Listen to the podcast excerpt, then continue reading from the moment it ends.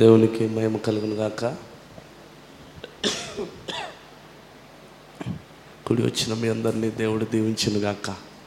హల్లెలూయా. చాలా బాగున్నారు, మీరు చక్కగా రెస్పాండ్ అవుతున్నారు, మంచి వాక్యం చెప్తున్నారు. ఇంకా మహిమ నుండి అధిక మహిమలోకి, ఉన్న స్థితి నుండి ఇంకా మంచి స్థితిలోనికి మీరు ఎదగాలని నేను ఎల్లప్పుడూ మీ కొరకు ప్రార్థన చేస్తాను. అయితే ఒక విషయం మీరు చెప్పారు, షార్ తగ్గించి ఒక విషయం మీరు చెప్పారు, మోషే చేసుకున్న భార్య కూష్ దేశస్తురాలు. అయితే అది ఇంగ్లీష్లో ఇథియోపియా అని ఉంటుంది. మరి నేను వెళ్ళాను అక్కడికి, దేవుడు నాకు కృప ఇచ్చాడు. నేను అక్కడికి వెళ్ళాను. ఆ జాతి ఇంకా ఉంది, ఆమె ఆమె విగ్రహం కూడా ఉంది, మోషే భార్య యొక్క విగ్రహం కూడా ఉంది అక్కడ.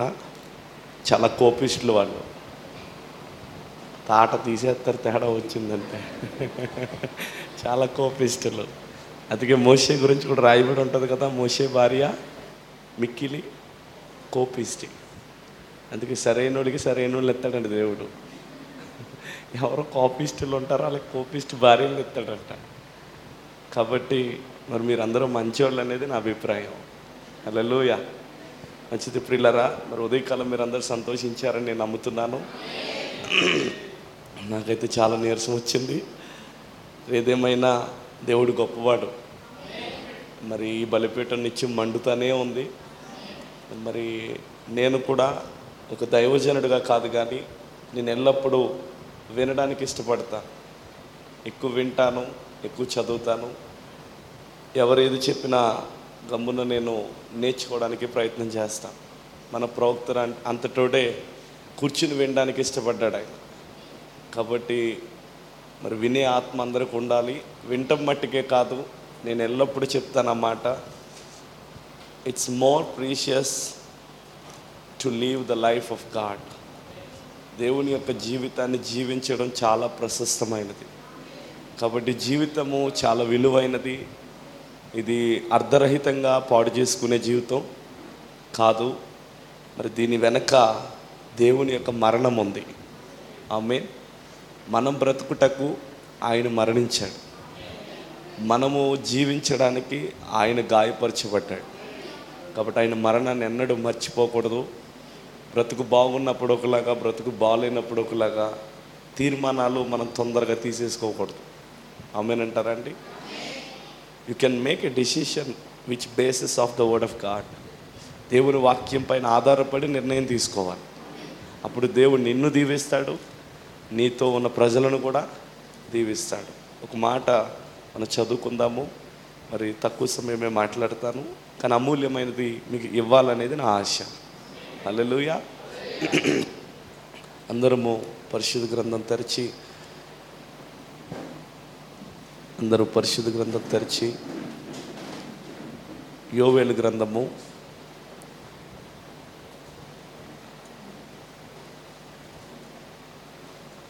యోవేలు గ్రంథము మూడవ అధ్యాయము రెండవ అధ్యాయము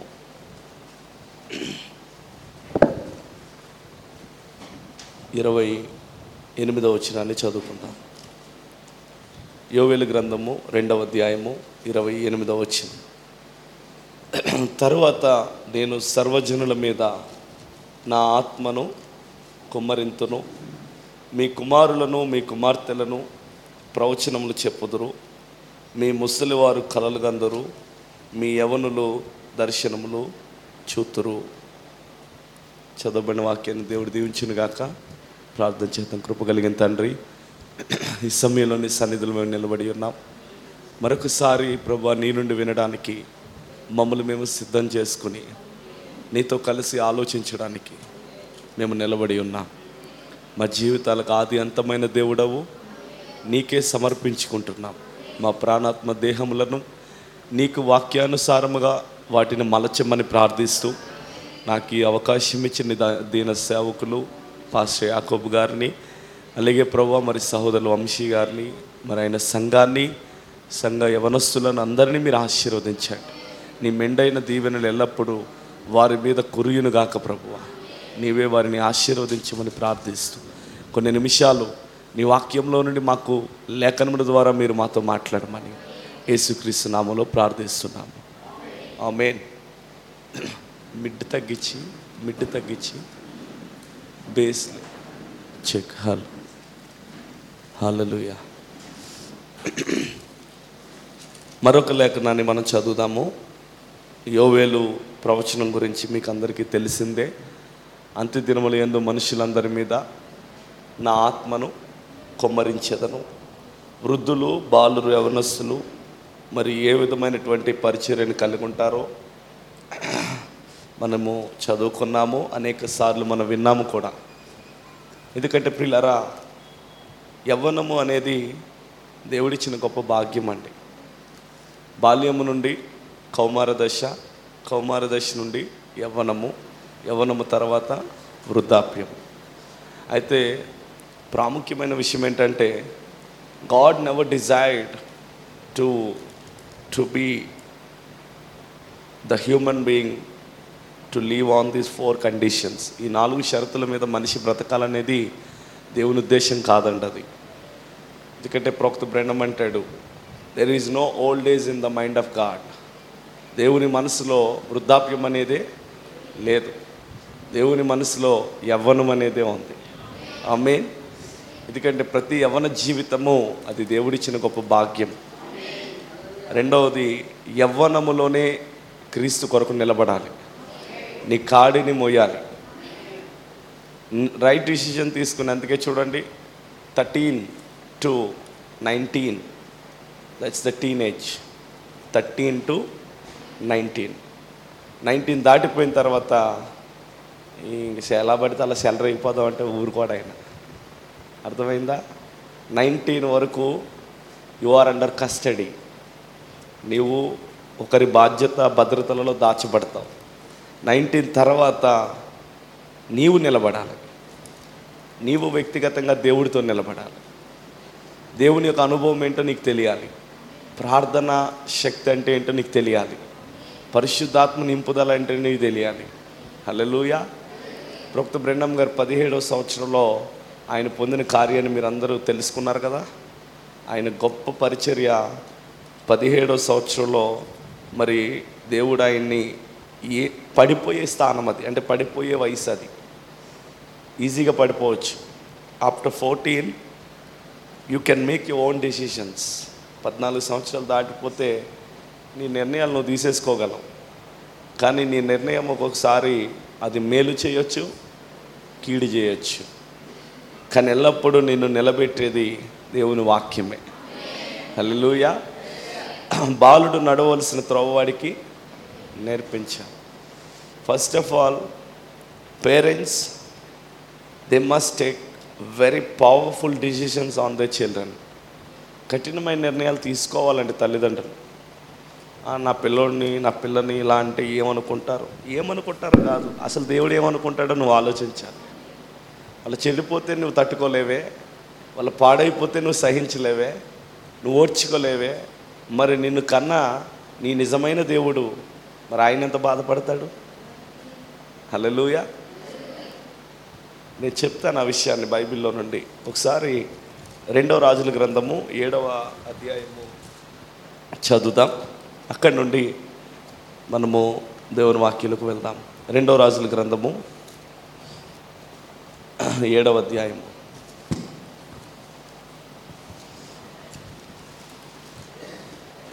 మీరు మెల్లగా ఉన్నారని నేను మాత్రం మెల్లగా ఉన్నాను సుమా. రెండవ రాజుల గ్రంథం ఏడవ అధ్యాయము మూడవ వచనం నుండి చదువుకుందాం. అప్పుడు పట్టణపు గుమ్మమునొద్ద నలుగురు కుష్ఠు రోగులుండగా వారు ఒకరినొకరు చూసుకున్నారంట. వీళ్ళు ఎవరండి? కుష్ఠరోగులు. They are leprosy people. నలుగురు ఉన్నారు.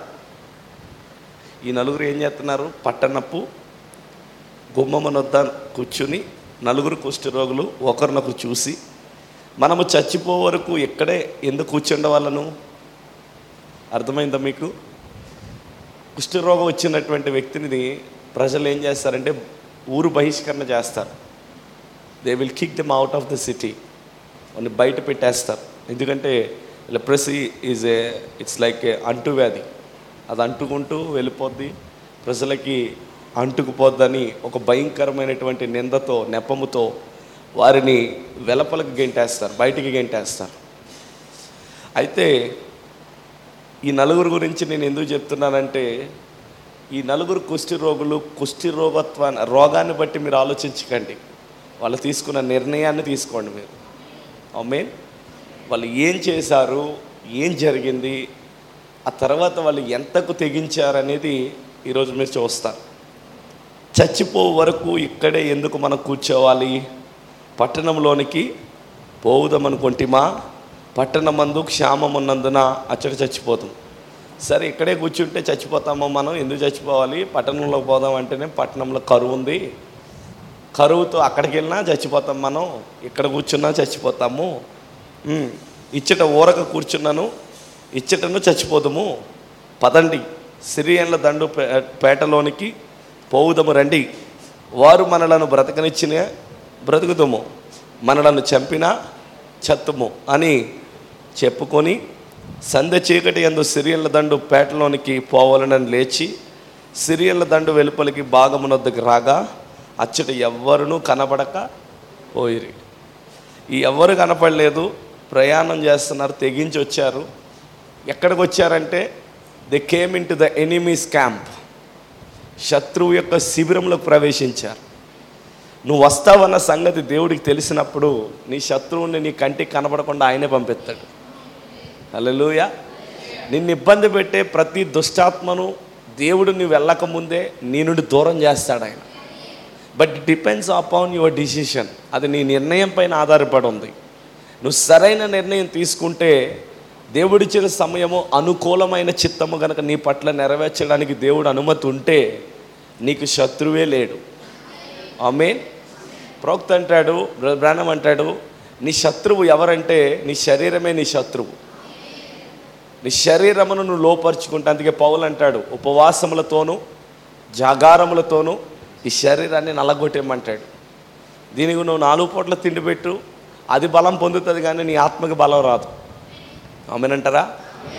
ఈ ఆత్మ బలపరచబడాలంటే అందుకే పౌలు అంటాడు నీ ఆంతర్య పురుషుడు దినదినము వృద్ధి చెందాలి, నీ బాహ్య పురుషుడు కుషించిపోయినా నీ ఆంతర్య పురుషుడు రోజుకి రోజుకి బలం పొందాలి. సో మరి ఎలా పొందుతాడు బలం? నీ లోపల రెండు, నీవు ఇద్దరు, నువ్వు ఒక్కరివి కాదు, you are two, you are not one. నీ శరీరము నీ ఆత్మ. ప్రవక్త అంటాడు నీ శరీరము నీ ఆత్మ ఒక తెల్ల కుక్క ఒక నల్ల కుక్క. విన్నారా మీరు ఎప్పుడన్నా? తెల్ల కుక్క నల్ల కుక్కలు ఏం చేసుకుంటే దెబ్బలాడుకుంటాయి. అందుకే మన లోపల కూడా రెండు బ్లడ్ సెల్స్ ఉంటాయి కదా, white blood cells, red blood cells. Science బాగా చదువుతారనుకుంటా మీరు. ఈ red blood cells white blood cells ఎప్పుడు ఏం చేసుకుంటాయి? కొట్టుకుంటాయి. ఏది గెలుస్తుంది? ఎందుకు? అందులోనే జీవం ఉంది. నీ ఆకలికి ఆకలి పుట్టించేది వైట్ బ్లడ్ సెల్, నీకు ఆకలి తీర్చుకున్న తర్వాత దాని ఆహారాన్ని రక్తంగా మార్చేది రెడ్ బ్లడ్ సెల్.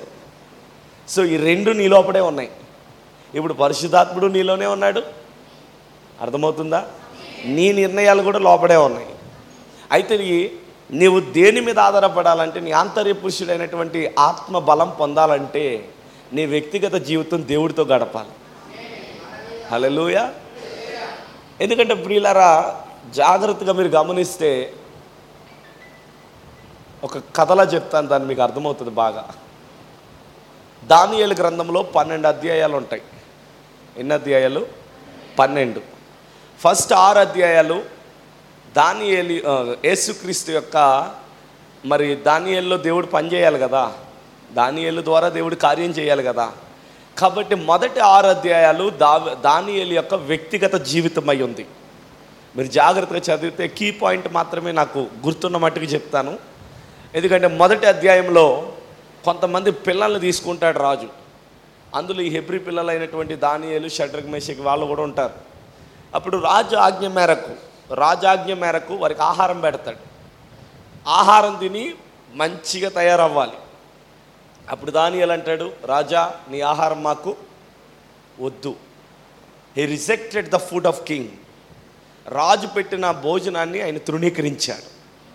అప్పుడు రాజాజ్ఞ మేరకు కాదు కానీ ఆ భోజనం పెట్టేవాడికి చెప్తాడు, నేను అడిగింది కనుక నువ్వు ఇచ్చి ఆఫ్టర్ టెన్ డేస్ నువ్వు మమ్మల్ని చూడగలిగితే నువ్వు పెంచి పోషించిన వాళ్ళకంటే మా ముఖాలే తేడాగా ఉంటాయి అన్నాడు. అర్థమైనప్పుడు సో దానియేలు ఆయనతో ఉన్న హెబ్రీ పిల్లలు వాళ్ళందరూ వాక్యాన్ని తిన్నారు. వారు అంటే ఎవరో పాస్ట్ గారు అన్నారు దేవర్ దేవ దేవర్ నెవర్ ఈటెన్ నాన్ వెజ్ అంట. వాళ్ళు నాన్ వెజ్ తినలేదంట. నాన్ వెజ్ తిన్నాడో వెజ్ తిన్నాడో మనకు అనవసరం, వాళ్ళు మాత్రం వాక్యం తిన్నారు. పది రోజుల తర్వాత వాళ్ళ మొఖాలు ఎలాగున్నాయి? తేజస్సుతో ఉన్నాయి. అర్థమవుతుందా? సో వాళ్ళు పది రోజులు ఏం చేశారంటే పరిశుద్ధాత్మని ఆహారాన్ని శక్తిగా పొందుకున్నారు వాళ్ళు. కాబట్టి నువ్వు చిన్నవాడవా పెద్దవాడవ అనేది మ్యాటర్ కాదు, ఇట్ డజంట్ మ్యాటర్. కానీ నువ్వు పరిశుద్ధాత్మతో నింపబడడానికి నీ వయస్సు పరిమితి లేదు, నీ ఎత్తు పరిమితి లేదు, నీ యొక్క శరీర దృఢత్వం పరిమితి లేదు. నీవు మోకరించి ప్రార్థన చేసినప్పుడల్లా నువ్వు ఆత్మతో నింపబడతావు. హల్లెలూయా. ఎందుకంటే ప్రియులారా, నిన్ను పడగొట్టే వయసు నీ యవ్వనం. తల్లిదండ్రులకు తెలియకోకుండా నువ్వు ఏదైనా చేయి, నువ్వు ఏదైనా చేయి, నువ్వు దేవుడికి తెలియకోకుండా ఏమి చేయలేవు. హల్లెలూయా. నీ చదువు విషయంలో కూడా, నీ ఉద్యోగ విషయంలో కూడా, నీ క్రైస్తవ్య జీవిత విషయంలో కూడా, నీ నిర్ణయ తీసుకునే విషయంలో కూడా ఎల్లప్పుడూ దేవుడు సంతోషించాలి. నువ్వు ప్రభువుని సంతోషపెట్టాలి కానీ నీ కుటుంబాన్ని, నీ చుట్టుపక్కలని సంతోషపెట్టడం కాదు. నువ్వు ఎత్తబాటులో వెళ్ళేటప్పుడు ప్రభువా మా అమ్మని తీసుకొస్తాను, మా నాన్న తీసుకొస్తానంటే అక్కడ నీకు ఒక్కరిదానికే అవకాశం ఉందనుకో, నీ ఇంట్లో నువ్వు ఒక్కరిదాని వెళ్ళాలి. ఆమేన్. బ్రదర్ అంటాడు, ఈ ప్రపంచంలో విశ్వవ్యాప్తంగా ఉన్నటువంటి వధువు సంఘంలో ఐదు వందల మంది ఎత్తబడితే గ్రేట్ అన్నాడు ఆయన. ఎంతమంది ఉన్నారండి? ఐదు వందల మంది టార్గెట్ పెట్టాడు ఆయన. సరే ఈ బ్రెన్నం టెబర్నికల్లో ఎంతమంది ఎత్తబడతారని అడిగాడు ఆయన. ఒక్కడు చెయ్యెత్తలేదు. ఆఖరికి ఆయనే చెయ్యెత్తుకున్నాడు. నేను వెళ్తాను అన్నాడు ఆయన. ఎందుకంటే ప్రియులరా, మనకెవరో ఉదాహరణలు అవసరం లేదు. ప్రొక్త బ్రెన్నం యొక్క లైఫ్ స్టోరీ చదివితే మీ జీవితాలు చాలా మార్పు చెందుతారు. ఎందుకంటే ఒకరోజు దయ్యము ఒక స్త్రీలో దూరి ఆయన్ని రెచ్చగొట్టింది. నువ్వు సిగరెట్ తాగలేవా, నువ్వు మగోడువు కదా, నువ్వు సిస్సివా అని అడిగింది, నువ్వు ఆడంగోడువా అని అడిగింది. కోపం వచ్చేసింది, తా సిగరెట్ తీసేసుకున్నాడు, పెదవుల దాకా వెళ్ళిపోయాడు. వెంటనే అని గాలి వచ్చింది, దేవుని శక్తి వచ్చింది, సిగరెట్ పడిపోయింది. రెండు బిల్లి నీ శరీరాన్ని, నీ పెదవులను అపవిత్రపరచుకో, నీకు భవిష్యత్తులో నా గురించి ఒక పని ఉంది. హల్లెలూయా. సొంత తండ్రి, బ్రెన్నం యొక్క సొంత తండ్రి సారా కాసేవాడు. ఏరా నేను నేను కాస్తే ప్రపంచం అందరూ తాగుతున్నారే, నువ్వు తాగవా, నువ్వు ఆడంగోడువా, నువ్వు తాగలేవా అని ఆయన్ని అలా హేళన చేస్తే బాటిల్ తీసుకున్నాడు, తాగేద్దాం అనుకున్నాడు. వెంటనే దేవుని ఆత్మ వచ్చింది, నీ శరీరాన్ని అపవిత్రపరచుకో. ఎందుకో తెలుసా, మీరు పరిశుద్ధాత్మ నివసించే ఆలయమై ఉన్నారు. మీరు పరిశుద్ధాత్ముడు నీలో నివసిస్తున్నప్పుడు you must have a certain qualities in your life. నీ జీవితంలో కొన్ని గుణ లక్షణాలు, గుణములు ఉండాలి, నువ్వు కాపాడుకోవాలి. దేవుడు ప్రొక్త బ్రెన్నం చెప్తాడు, ఒక వివాహ వర్తమానంలో చెప్తాడు, ఒక కన్యక తన కాబోయే భర్తకిచ్చే బహుమానం ఏంటో తెలుసా అండి? ఒక పురుషుడైనా ఒక కన్యకైనా ఒకరికి ఒకరు ఇచ్చుకునేటటువంటి బహుమానం ఏంటో తెలుసా అండి? కన్యక అయితే తన కన్యత్వాన్ని ఇవ్వాలి, పురుషుడైతే తన పురుషత్వాన్ని ఇవ్వాలి, అంతే. ఎందుకంటే ఒకరిని ఒకరు ఏక శరీరం అవ్వాలి వాళ్ళు. ఇప్పుడు వాళ్ళు బయటేమో చెడిపోయి, నేను ఎప్పుడు చాలాసార్లు చూశాను మా కాలేజీలో కూడా, నేను చూసినప్పుడు అనుకునేవాడిని, డాడీలు తీసుకొచ్చి ఆడపిల్లల్ని బస్సు ఎక్కించేవారు కాంప్లెక్స్లో. బస్సు ఒక రెండు మూడు స్టేషన్స్ దాటిన తర్వాత బస్సు దిగిపోయేవారు. ఎవరు? డాడీలు తీసుకొచ్చిన కూతుర్లు దిగిపోయి ఎక్కడెక్కడికో బళ్ళెక్కి వెళ్ళిపోయి మళ్ళీ ఈవినింగ్ టైంకి ఎంత తెలివిగా, మరి డాడీ కూడా రాడు కదా బస్సు వెనకాల, అక్కడ దిగి బండి ఎక్కి గిర్రమని తిరిగి సాయంత్రానికి బస్సు ఎక్కి మళ్ళీ ఏ స్పాట్లో డాడీ ఎక్కిచ్చాడో ఆ స్పాట్లో దిగిపోయేవారు. నేను అనుకునేవాడిని, రేపు మాపు వీళ్ళకి పెళ్ళిళ్ళు అవుతాయి కదా, అబ్బాయి ముందు వీళ్ళు ఎలా కూర్చుంటారు కొబ్బరికాయ పెట్టుకుని, ఎలా కూర్చుంటారు? నాకేం తెలీదు, అవమ్మలాగా మూర్తి చేసుకుంది కదా అలా కూర్చుంటారు. కానీ ఎవరు మోసపోతారు? చేసుకునేవాడు మోసపోతాడు. నేనంటాను, పరిశుద్ధాత్ముడు కనుక నీలో కొన్ని జీవించాడనుకో, ఏ పాపము కూడా నీ జోలికి రానివ్వడు ఆయన. హల్లెలూయా. నేను చదువుతున్నాను, ఆ మాట మీరు కూడా నాతో పాటు చదవండి.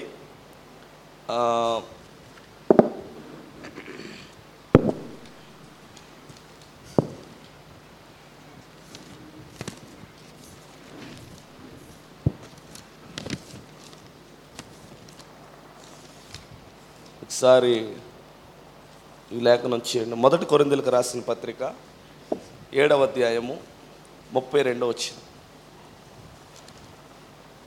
ఆల్రెడీ నేను ఈ మాట నెల్లూరు చర్చిలో కూడా చెప్పాను, ఇక్కడ కూడా ఒకసారి రిమైండ్ చేస్తున్నాము.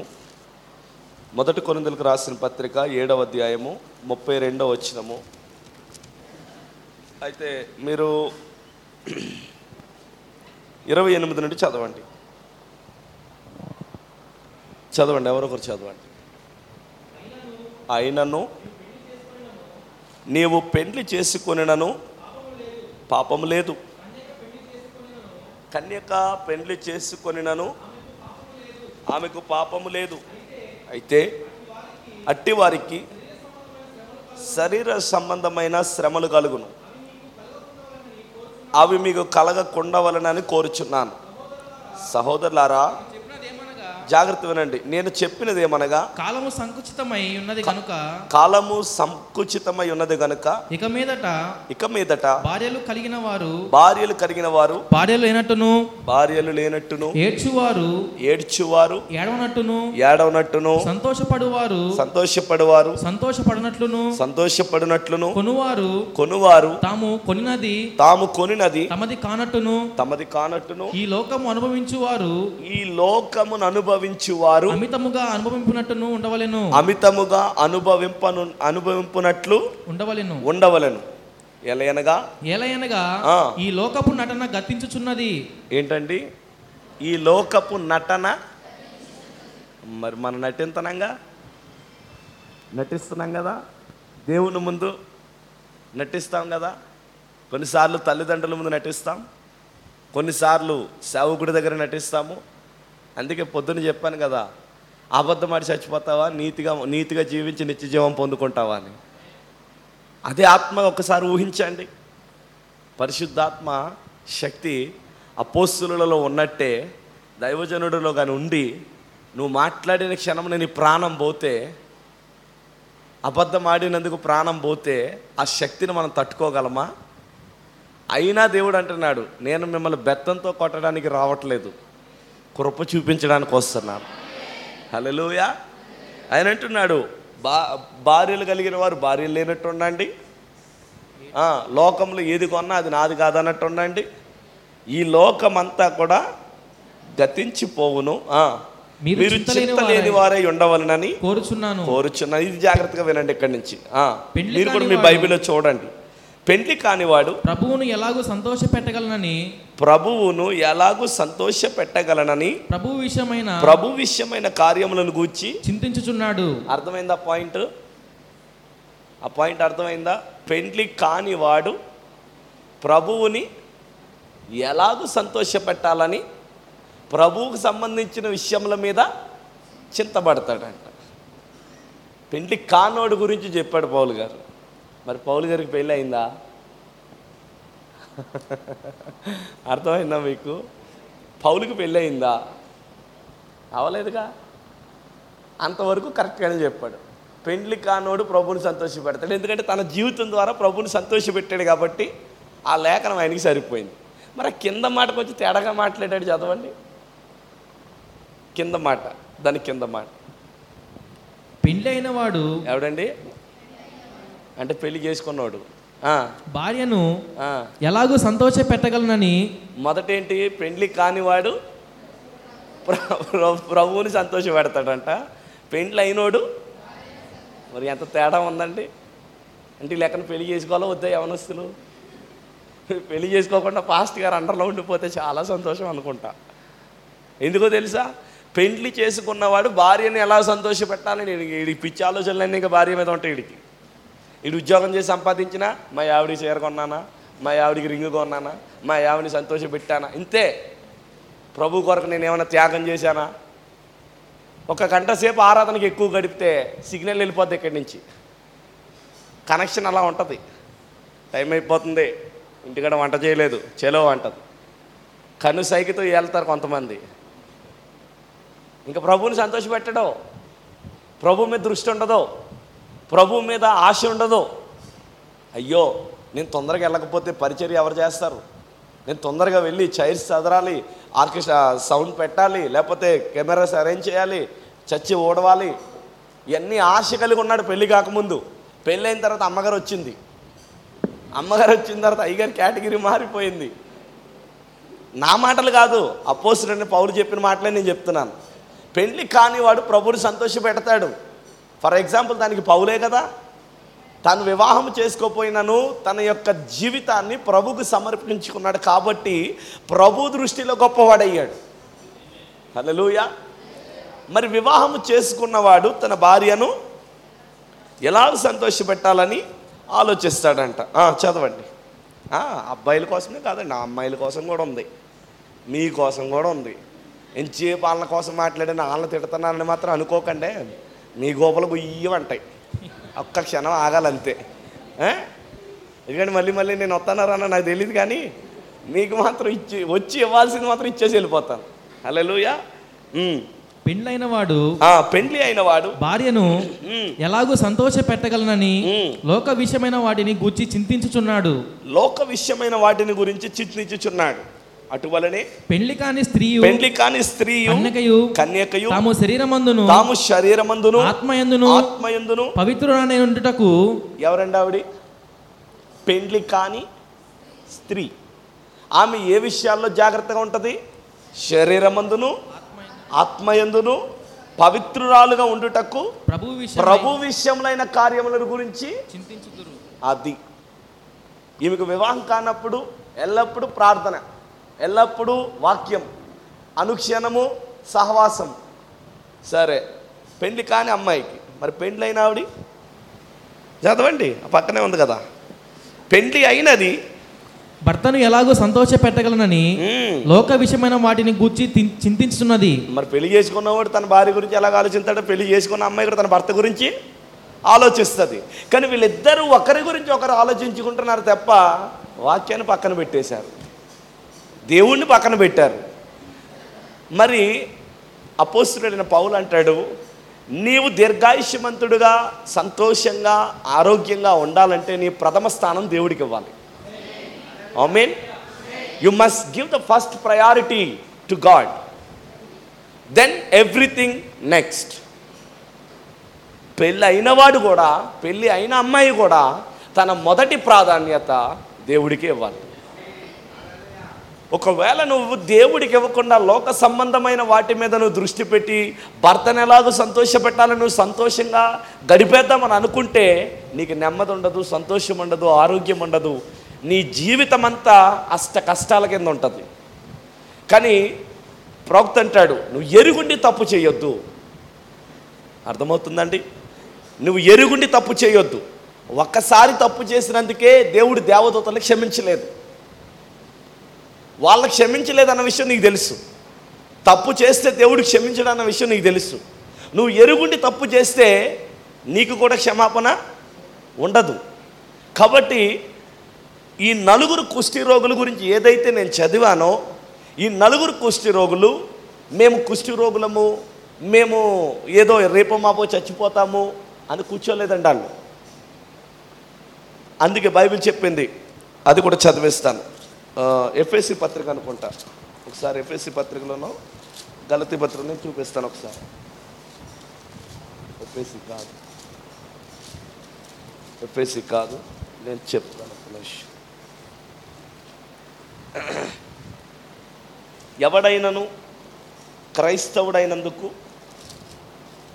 దేవుని నామము గురించి అనే మాట ఉంటుంది చూడండి. నేను హైలైట్ చేశాను, అది దొరికితే బాగుంది.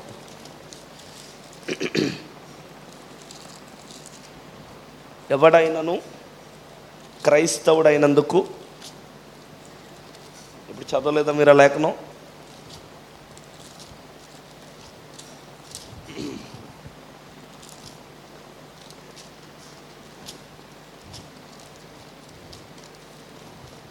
దొరికిన వారు ఎవరైనా చెప్పొచ్చు. మొదటి పేతృపత్రిక నాలుగో అధ్యాయము పదహారు వచనం. మొదటి పేతృపత్రిక నాలుగో అధ్యాయం పదహారు వచనం. ఎవడైనను ఎవడైనను క్రైస్తవుడైనందుకు క్రైస్తవుడైనందుకు బాధ అనుభవించిన ఎడల బాధ అనుభవించిన ఎడల అతడు సిగ్గుపడక అతడు సిగ్గుపడక ఆ పేరును బట్టి ఆ పేరును బట్టి దేవుని మహిమపరచవలెను దేవుణ్ణి మహిమపరచవలెను. హల్లెలూయా. నువ్వు క్రైస్తవుడు అయినందుకు, నువ్వు యవన ప్రాయంలో దేవునికి సమర్పించుకున్నందుకు, నువ్వు క్రీస్తు కొరకు నిలబడినందుకు, నువ్వు యేసు పక్షమున నీ తీర్మానం తీసుకున్నందుకు నీకు కష్టాలు వస్తాయి, నీకు బాధలు వస్తాయి, హింసలు వస్తాయి. ఎన్నొచ్చినా నువ్వు క్రైస్తవుడు అంటే క్రీస్తు కొరకు జీవించేవాడవు. నీ లోపల ఉన్న జీవము పేరు జోయి. తెలుసా జోయి? ద లైఫ్ ఆఫ్ గాడ్, దేవుని యొక్క జీవము. సో జోయి అనేది నీ లోపల నివసిస్తూ ఉంది. నువ్వు ఒకవేళ క్రీస్తు కొరకు నిలబడిన వాడవైతే, నువ్వు ఒకవేళ నిలబడిన దానివైతే. ఎందుకంటే ప్రియులారా, శోధింపబడకుండా నువ్వెన్నడూ క్రైస్తవుడివి కాలేవు. హల్లెలూయా. శ్రమల గుండా నువ్వు వెళ్ళకుండా క్రైస్తవుడివి కాలేవు. నీ యవ్వన ప్రాయంలో నువ్వు క్రీస్తు కొరకు నిలబడిన ఆ జీవితాన్ని ఒక దినమున ప్రభు నిన్ను మహిమపరచబోతున్నాడు. ఒక దినమున ప్రభు నిన్ను ఆశీర్వదించబోతున్నాడు. నీకు దయా కిరీటాన్ని ఇవ్వబోతున్నాడు ఆయన. హల్లెలూయా. అందుకే ప్రవక్త బ్రహ్మం అంటాడు, ఆ మాట నేను చదువుతాను నా ఫోన్ నేను చదువుతాను. ముగ్గురు వ్యక్తుల గురించి నలుగురు వ్యక్తుల గురించి బ్రదర్ బ్రహ్మం అంటాడు. వాళ్ళ యొక్క జీవితాలు నేను వివరించను, మీకు తెలుసు. అబ్రహామ్స్ ఎలక్షన్ ఏంటండి? అబ్రహామ్స్ ఎలక్షన్ అంటే అబ్రహాము యొక్క ఎన్నిక, ఐజాక్స్ జస్టిఫికేషన్, ఇస్సాకు యొక్క నీతీకరణ. He that's come will be justified by faith. ఎవడైనా విశ్వాసం మూలంగా వస్తే వాడు విశ్వాసమును బట్టి నీతిమంతుడిగా ఎంచబడతాడు. హల్లెలూయా. జాకోబ్స్ గ్రేస్, యాకోబు యొక్క కృప. నథింగ్ యూ హ్యావ్ డన్, నువ్వేం చేయలేదు, but everything you received by God's grace. హల్లెలూయా. యాకోబు ఏం చేయలేదు, యాకోబు గొప్ప కార్యాలు ఏమీ చేయలేదు, దర్శనం ఒక్కటే చూశాడు. ఆ రాత్రి విశ్రాంతి తీసుకున్నాడు, ప్రభు దూతను పట్టుకున్నాడు, వీడని పట్టుదలతో ప్రభువును పట్టుకున్నాడు, కొట్టాడు. అప్పటికి ప్రభు తొంటి నరం మీద కొట్టాడు, కాలు కొంచెం ఎలా కుంటుతున్నాడు, అయినా ప్రభువును వదలట్లేదు. హల్లెలూయా. ఆఖరికి అన్నాడు, నా పేరైనా నా బతుకైనా రెండిట్లు ఏదోటి మార్చే అన్నాడు. అలాగే ఇంకొక వ్యక్తి పేరు జోసెఫ్స్ పర్ఫెక్షన్, యోపే యోసేపు యొక్క పరిపూర్ణత. యోసేపు ఎంత పరిపూర్ణుడు అండి! పాపము తన జోలికి వచ్చినా పాపము జోలికి ఆయన పోలేదు. హల్లెలూయా. ఎస్తేరు, రూతు, హన్న వీళ్ళందరూ పరిశుద్ధ గ్రంథంలో మనకు మాదిరిగా ఉన్నారు. ప్రతి క్రైస్తవ సహోదరి సహోదరుడికి హానోకే బెస్ట్ ఎగ్జాంపుల్. అతడు దేవునితో నడిచి నడిచి ఇంగ్లీష్లో దాన్ని ఏముందో తెలుసా? He was no more. కొనుపోయాడని తెలుగులో రాయబడింది, ఇంగ్లీష్లో ఏమనుంది? He was no more. ఏమైపోయాడు? ప్రభుతో వెళ్ళిపోయాడు అంతే. హల్లెలూయా. He was no more. ఇంకా కనబడలేదు ఆయన. రోజు అడుగులు వేస్తున్నాడంట. ఒకరోజు ప్రభు అన్నాడంట, పైకి వచ్చాయి అన్నాడు.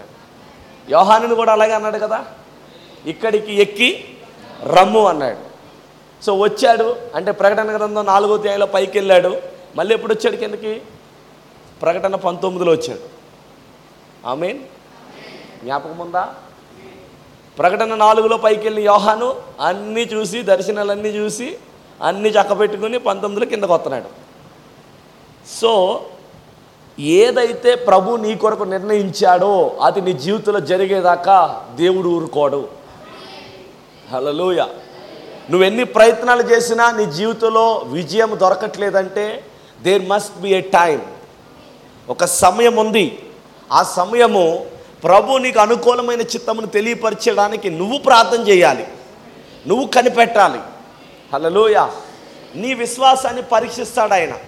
అబ్రహాముకి ఇరవై ఐదు ఇరవై ఐదు సంవత్సరాలు పట్టింది, నీకు రెండు వందల యాభై సంవత్సరాలు పట్టినా నువ్వు ఆశ్చర్యపోవక్కర్లే. ఎందుకంటే మాట ఇచ్చిన వాడు ఖచ్చితంగా దాన్ని నెరవేర్చి తీరుతాడు ఆయన. హల్లెలూయా.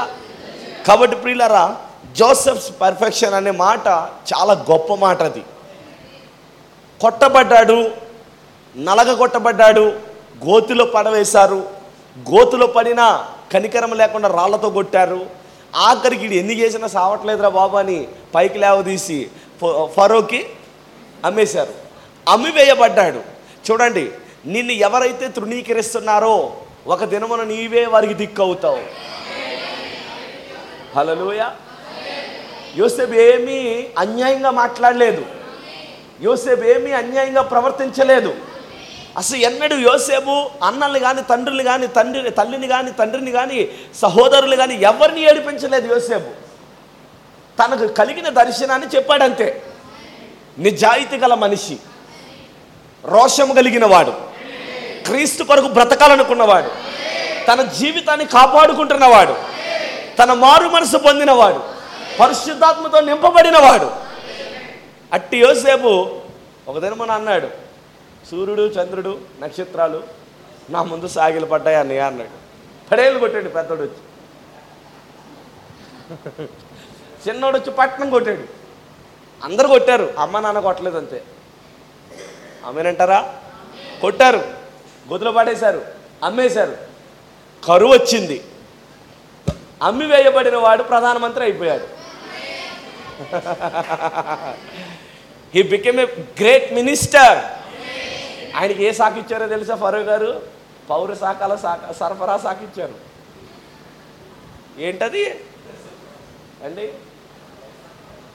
అదే ఇంగ్లీష్లో ఏమంటారు సార్? పౌర సరఫరా శాఖ. మాకైతే కొడాల నాని గారి పేరు ఇచ్చారు కదా, మరి ఆ శాఖ ఇచ్చారు ఆయనకి. ఆహారం పెట్టేది, ధాన్యం పంచారు, రైతు రైస్ పంచి ఏదో పంచు, ఆ శాఖ ఇచ్చారు. మొత్తానికి అన్నం పెట్టే, ఆహారం పెట్టే స్థితిలోకి దేవుడు తీసుకెళ్ళిపోయాడు. అన్నలు వచ్చారు, అన్నీ ఇచ్చాడు, అన్ని అన్ని సంచులు మూసేశాడు, అన్ని సంచులు నింపేశాడు. తెలివి అన్నలకే కాదు, అధికారి అయిన తర్వాత యోసేపు కూడా వచ్చింది. పెళ్ళి కాకముందు మీ ఆలోచనలు ఒకలాగా ఉంటాయి, పెళ్ళి అయిన తర్వాత మీ ఆలోచనలు ఎక్కువైపోతుంటాయి. బీ కేర్ఫుల్, జాగ్రత్త. వివాహము కాకమునుపు ఏ దేవుణ్ణి అయితే నువ్వు ఆరాధిస్తున్నావో వివాహమైన తర్వాత కూడా అదే దేవుడు. మలాకీ గ్రంథంలో మాట ఉంటుంది, యెహోవానైన నేను మార్పు లేనివాడను. ఆయన యుగాలు మారినా ఆయన మారలేదు, తరాలు మారిపోయినా ఆయన మారలేదు. మనుషులు మారిపోయారు, రాజకీయాలు మారిపోయాయి, అన్నీ మారిపోయాయి, కానీ ఆయన మారలేదు. ఆయన వాక్యం ఎన్నడూ మారలేదు. చూడండి, మీరు ఎప్పుడైనా ఆలోచించండి, సూర్యుడు ఆరు వేల సంవత్సరాల క్రితం సృష్టించబడ్డాడు. దేవుడు పెట్టిన నియమం ఈరోజు ఉదయం వరకు అది పాటించింది.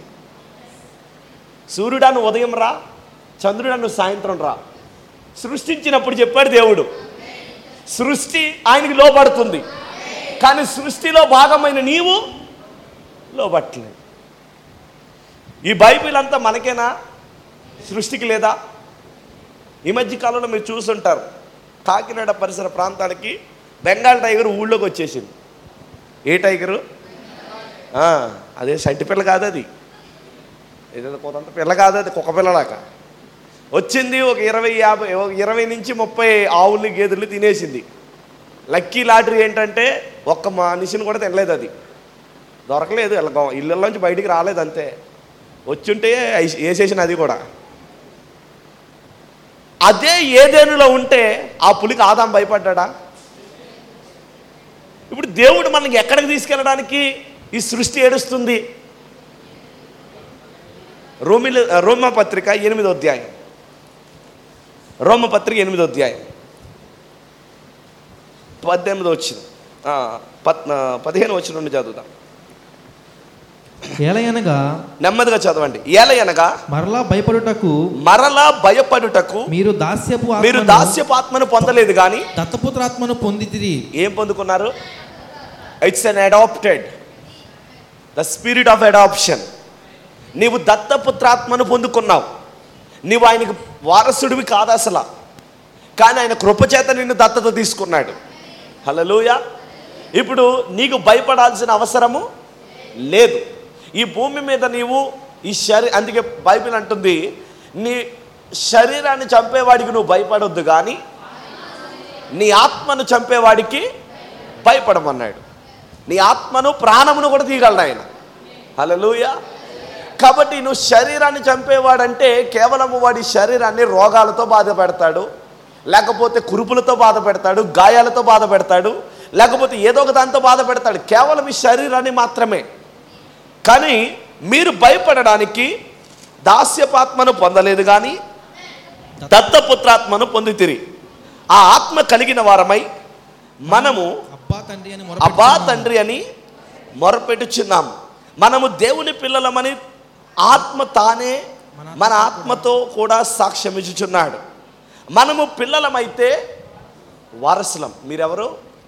వారసులు అనగా దేవుని వారసులం. క్రీస్తుతో కూడా మహిమ పొందుటకు ఆయనతో శ్రమపడిన ఎడల క్రీస్తుతోడి వారసులు. ఈ మాట దగ్గర నేను ఆగుతున్నాను. మీరందరూ నమ్ముతున్నారా? ప్రభు సిలువ వేయబడినప్పుడు నువ్వు ఆయనలో ఉన్నావని. ఆమేన్. నీ ఫ్యూచర్ కూడా అప్పుడే జరిగిందనే విషయం నీకు తెలుసా?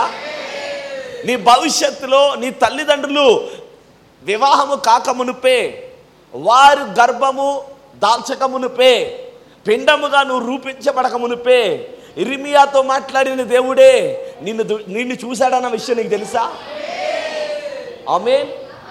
కాబట్టి నిన్ను రూపించిన వాడు, రూపకర్త ఎవరైతే ఉన్నారో ఆయనే నీ జీవిత ప్రారంభము చూశాడు, నీ జీవిత అంతము కూడా చూశాడు ఆయన. అప్పుడే అనుకున్నాడు దేవుడు మనం ఆయన పిల్లలమై ఉన్నామని, మనం ఆయన వారసులమై ఉన్నామని. హల్లెలూయా. తర్వాత పద్దెనిమిది వచనం, మన ఎడల ప్రత్యక్షము కాబోవు ప్రత్యక్షము కాబోవు మహిమ ఎదుట మహిమ ఎదుట ఇప్పటి కాలపు శ్రమలు ఇప్పటి కాలపు శ్రమలు ఎన్న తగినవి కావని ఎన్న తగినవి కావని ఎంచుచున్నాను ఎంచుచున్నాను. అర్థమైందా మీకు? ఒక నిమిషం. మన ఎడల ప్రత్యక్షము కాబోవు మహిమ ఎదుట. మీకు ఎన్ని శరీరాలు ఉన్నాయి? How many bodies you have according to the uh, message and the Bible? మీకు ఎన్ని శరీరాలు ఉన్నాయి? మూడు ఉన్నాయి. మూడు. ఒకటి మట్టి శరీరము, రెండు వాక్య శరీరము, మూడు మహిమ శరీరం. Earthly body flesh and blood, word body theophany body, glorified body which is Christ himself. అర్థమైందండి? మూడు శరీరాలు ఉన్నాయి. సో దీనికి ఒకదానికి ఒకటి లింక్ ఉంది. మరలా నువ్వు దీన్ని భూ సంబంధమైన శరీరాన్ని ఎలా పడితే అలా ఉపయోగిస్తానంటే దేవుడు ఊరుకోవడం. నువ్వు ఇష్టానుసారంగా జీవించడానికి కాదు ఈ శరీరాన్ని పంపింది. ఈ శరీరము అనేది అసలు దేవుని యొక్క మనసులోనే లేదండి. ఏది? ఆది కాండం రెండో అధ్యాయంలో ఉన్న శరీరం. అది ఎందుకు వచ్చిందంటే ఆదాము మూలంగా వచ్చింది. ఆమేన్. అయితే ఆదాము యొక్క దేవుని యొక్క మొదటి థాట్ ఏంటంటే జెనసిస్ వన్, ఆది కాండం ఒకటో అధ్యాయంలో ఉన్న ఆత్మ సంబంధమైన శరీరం. ఆ శరీరమునకు పాపము తెలియదు. వింటున్నారా? ఆ శరీరానికి లైంగిక కోరికలు ఉండవు, ఆ శరీరానికి డిజైర్స్ ఉండవు. ఆ శరీరము వాక్యము ద్వారా సృష్టించబడింది, పలుకబడిన మాట ద్వారా వచ్చింది ఆ శరీరం. అయితే రెండవ అధ్యాయంలో ఆదికాండం రెండవ అధ్యాయంలో చేయబడినటువంటి ఏదైతే శరీరం ఉందో అది నేల మట్టి నుండి తీయబడింది. సో అది మాత్రమే తిరిగి నేలకు వెళ్ళిపోతుంది. కానీ ఆదికాండం ఒకటో అధ్యాయంలో ఉన్నటువంటి ఆత్మ శరీరం ఏదైతే ఉందో అది ప్రభు అనుగ్రహించాడు కాబట్టి ప్రభు దగ్గరికి వెళ్ళిపోద్ది. హల్లెలూయా. కాబట్టి ఇప్పుడు మూడు శరీరాలు ఉన్నాయి. ఈ మూడు శరీరాలు జాగ్రత్త చెప్తాను వినండి. ఈ మహిమ ఈ యొక్క మట్టి శరీరము వాక్య శరీరం కలిస్తేనే మహిమ శరీరం. హల్లెలూయా. మహిమ మట్టి శరీరం లేకుండా థియోఫనీ బాడీ లేదు. అంటే ఏంటి? ఈ యొక్క మర్త్యత, అమర్త్యతను ధరిస్తుంది. ఏది అమర్త్యత అంటే? వాక్య శరీరమే. సో వాక్య శరీరం. అందుకే ప్రభు అంటాడు, నేను మీ నుండి వెళ్ళిపోవలసిన సమయము ఆసన్నమైనది, నేను వెళ్ళి మీకు నేను వెళ్ళి మీకు స్థలము సిద్ధపరుస్తాను, తండ్రి ఏంట అనేక నివాసాలు ఉన్నాయి. ఏంటా నివాసాలు అంటే థియోఫనీ బాడీసే. ఆమేన్. వాక్య శరీరాలే అనేక నివాసాలు అయి ఉన్నాయి. ఇప్పుడు అనేక నివాసాలలో నీకొకటి ఉంది, నాకొకటి ఉంది. ఆమేన్. ఇప్పుడు ఈ మర్త్యమైనది అమర్త్యతను ధరించుకుంటుంది. అంటే ఈ శరీరము చనిపోద్ది. We are changing the dimension. పరిమాణం మారుతున్నాం మనం. ఆమేన్. నా దగ్గర ఉంది, టైం లేదు, నా దగ్గర ఏడు పరిమాణాల చార్ట్ ఉంది. అందులో నీకు క్లియర్గా తెలుస్తుంది ఈ యొక్క ఈ పరిమాణము. ఉదయం చెప్పాను కదా, వెలుగు, కాలము, పదార్థం అనే మూడు పరిమాణాలతో పాటు ఇప్పుడు నాలుగవ సైన్స్ అనే పరిమాణంలోనికి ప్రవేశించాడు. ఈ నాలుగు పరిమాణాలు మనిషి జీవిస్తున్నాడు. ఈ మా ఈ నాలుగు పరిమాణాలు దాటిన తర్వాత ఐదవ పరిమాణం పేరు పాతాళం. ఈ పాతాళమును తప్పించుకుని వెళ్ళిపోవడానికే వాక్య శరీరం. ఆమేన్. ఈ పాతాళమును తప్పించుకోవడానికి గల కారణం ఏంటంటే, ఆ రోజు ఉదయం చెప్పినట్లుగా లాజరు చనిపోయి తన దేహము అబ్రహాము రొమ్మున అనుకోవడానికి వెళ్ళిపోయింది. ధనవంతుడు చనిపోయి నరకంలోకి వెళ్ళిపోయాడు. ఎప్పుడైతే నరకంలోకి వెళ్ళిపోయాడో ఆ తండ్రి అయిన అబ్రహామును చూసి మాట్లాడటం మొదలుపెట్టాడు.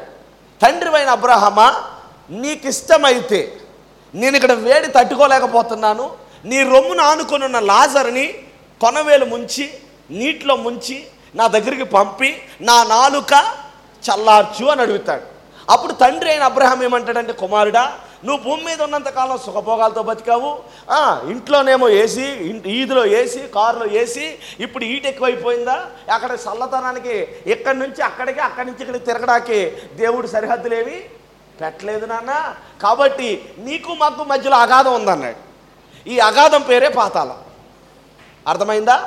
ఈ అగాధం పేరే పాతాళం. ఇప్పుడు ఈ పాతాళం ఎందుకు పెట్టాడంటే, దేవుడు మరణం నాయందు విశ్వాసం ఉంచేవాడు మరణమును దాటి జీవంలోకి వెళ్ళిపోతాడు. హల్లెలూయా. వాడికి తీర్పు లేదు. క్రీస్తునందున్న వారికి శిక్షావిధి లేదు. దేవుని చేత ఎన్నుకోబడిన వారు తీర్పులోకి రారు. హల్లెలూయా. కాబట్టి నువ్వు యవనుడువైనా, వృద్ధుడువైనా, బాలుడువైనా, కన్యకవైనా, వివాహమైన దానివైనా, వివాహం కానివారమైనా, ఎవరైనా కానీ అందరికీ ఒకటే వాక్యం. నీకు ఒక వాక్యం, నాకు ఒక వాక్యం లేదు అక్కడ. అందరికీ సమాంతరమైన పరిశుద్ధాత్మ ఒక్కటే. హల్లెలూయా. కాబట్టి పాతాళమును తప్పించుకోవడానికి దేవుడు ఏం చేశాడంటే, నీకు బలం ఉంటే డెబ్బై, అధిక బలం ఉంటే ఎనభై సంవత్సరాల వయసు పెట్టాడు. అర్థమవుతుందా? నీకు ఈ ఎనభై సంవత్సరాల వయసు వివరించి ముగించేస్తాను నేను, నీకు అర్థమవుతుంది. ఇప్పుడు భూమి మీద నాలుగో పరిమాణంలో నువ్వు చేసే ప్రతి క్రియ దేవదూతలు రికార్డ్ చేస్తున్నాయి. చేస్తున్నాయా? ప్రతి క్రియని రికార్డ్ చేస్తున్నాయి. నీకు ఇచ్చిన ఎనభై సంవత్సరాలని నేను ఆల్రెడీ చెప్పాను ఒక చోట, నీకు మరలా చెప్తున్నాను, మీకు అర్థమవుతుందని. నేను రిపీట్గా ఏ మెసేజ్ చెప్పను. ఈ ఎనభై సంవత్సరాలని దేవునికి ఎనభై సంవత్సరాల సిలువ ఇచ్చాడు అనుకో. సిలువ ఎందుకు? నాలుగో పరిమాణం సైన్సు, ఆరో పరిమాణం పరదేశి, ఈ మధ్యలో ఐదో పరిమాణం ఉంది. దాన్ని తప్పించుకోవడానికి ఈ సిలువ నీ కాడి ఎత్తుకోమన్నాడు. ఎవడైనా నన్ను వెంబడింపగోరిని ఎడల ఎవడి సిలువ నాడు ఎత్తుకోమన్నాడు. ఆమేన్. నీ సిలువ నువ్వు ఎత్తుకోవాలి. నీ సిలువ యొక్క భారం ఎంత అంటే ఎనభై. వయసు సుమాది ఎనభై. నీకు దేవుడు నీ తల్లిదండ్రులకు వివాహం చేసి నిన్ను వాళ్ళ కుటుంబంలో పుట్టించాడు. ఇప్పుడు నువ్వేం చేయాలి? తల్లిదండ్రులు పుట్టావు కాబట్టి తల్లిదండ్రుల సంరక్షణలో మొదట ఐదు సంవత్సరాలు తల్లి ఒడిలో ఉంటావు. తర్వాత నువ్వు పాలు విడిచి ఒక స్కూల్కి వెళ్ళే వయసు నీకు వచ్చేసి, అంటే ఆల్మోస్ట్ ట్వంటీ ఇయర్స్ వరకు నీవు తల్లిదండ్రుల చేతిలో ఉంటావు, తల్లిదండ్రుల యొక్క సంరక్షణలో పెరుగుతావు. ఆ ఇరవై సంవత్సరాలు నిన్ను జాగ్రత్తగా పెంచారు. అక్కడ కావలసింది ఎంత దూరం అగాధం తప్పించుకోవడానికి? ఎనభై. చెప్పాను కదా ఎనభై సంవత్సరాల వయసు అని. ఎనభై సంవత్సరాలు ఇక్కడ నీకు ఇరవై సంవత్సరాలు తగ్గిపోయాయి. ఆ ఇరవై సంవత్సరాలు ఎప్పుడన్నా దేవుడికి ఒక అవకాశం వచ్చిందా? దేవుడికి ఏదైనా ఒక అవకాశం ఇచ్చారా తల్లిదండ్రులు? ఇవ్వలేదు. ఎనభైలోంచి ఇరవై తీసేస్తే అక్కడ సరిపోద్దా? అగాధం తప్పించుకోవడానికి సరిపోద్దా? సరిపోదు. ఆల్రెడీ ఇరవై లెస్ అయిపోయింది కదా. సరే, ఇరవై సంవత్సరాల తర్వాత నువ్వు చదువుకున్న చదువుకు తగ్గ ఉద్యోగం చేస్తున్నావు. ఇరవై ప్లస్ ఇరవై నలభై సంవత్సరాలు అయింది. పెళ్లి చేసుకున్నావు. నలభై సంవత్సరాల తర్వాత పిల్ల పాపలతో వరితిల్లావు. అరవై సంవత్సరాలు వచ్చాయి. హాస్పిటల్లో కాళ్ళెప్పులు కీళ్ళెప్పులు ట్యాబ్లెట్లు ఆపరేషన్లు. ఎనభై అయిపోయింది. నువ్వు ఇప్పుడు ధనవంతుడివి. నువ్వెవరు? ఇప్పుడు ప్రభు దగ్గర ఏడుస్తున్నావు, ప్రభు కిందనున్న పాతాలను తప్పించుకోవడానికి నాకు కృప చూపించంటే ఆయన అంటాడు, నీకు కృప ఇచ్చాను నేను. ఒక్క సంవత్సరమైనా నాకు ఇస్తే, ఒక్క దినము ప్రభు కొరకు మీరు కేటాయించి ఉంటుంటే ఎనభై సంవత్సరాల అగాధాన్ని తప్పించేసేవాడు ఆయన. నువ్వు ఒక్క దినం కూడా ప్రభుకి ఇవ్వలేదు. నీ సొంత ఆలోచనలకే సరిపోయింది, నీ సొంత ఉద్దేశాలకే సరిపోయింది, నీ యొక్క నీ యొక్క తలంపును నెరవేర్చుకోవడానికే సరిపోయింది. నీతో పోయిందా? ఆ పాప నీ పిల్లలకు అంటించావు. ఆ పిల్లలతో పోయిందా? ఆ మనవలకు మనవరాలకు అంటించావు. మొత్తం జీవితాన్ని లోకం కొరకు దారపోసేసి ప్రభు ఇప్పుడు నరకం తప్పించంటే ఆయన ఏం చేస్తాడు? అర్థమైందా? కానీ ప్రసంగి గ్రంథము పన్నెండు అధ్యాయము మొదటి వచనంలో ఇలా రాయబడింది, అది చదవండి ఒకసారి, నేను ముగిస్తున్నాను. ప్రసంగి గ్రంథము పన్నెండో అధ్యాయము ఇరవై మొదటి నుండి చదవండి. నీకు ఎనభై సంవత్సరాలు సంతోషాలు సుఖాలు అన్నీ అనుభవించేసి నీ ఇష్టం వచ్చినట్లు జీవించేసి, ఇప్పుడు ప్రసంగి, జ్ఞాని అయిన ప్రసంగి ఈ విధంగా రాస్తున్నాడు, దుర్దినములు రాకముందే ఇప్పుడు ఇప్పుడు వీటి యందు ఏంటది? ఇప్పుడు వీటి యందు అంటే అర్థం ఏంటి? నీ ఎనభై సంవత్సరాల సుఖ సంతోషాలు, నీ ఎనభై సంవత్సరాల సుఖ సంతోషాలు ఇప్పుడు నీకేమైంది? వీటి యందు నాకు సంతోషము లేదని, నాకు సంతోషమే లేదు. ఎవడు గడపమన్నాడు నిన్ను?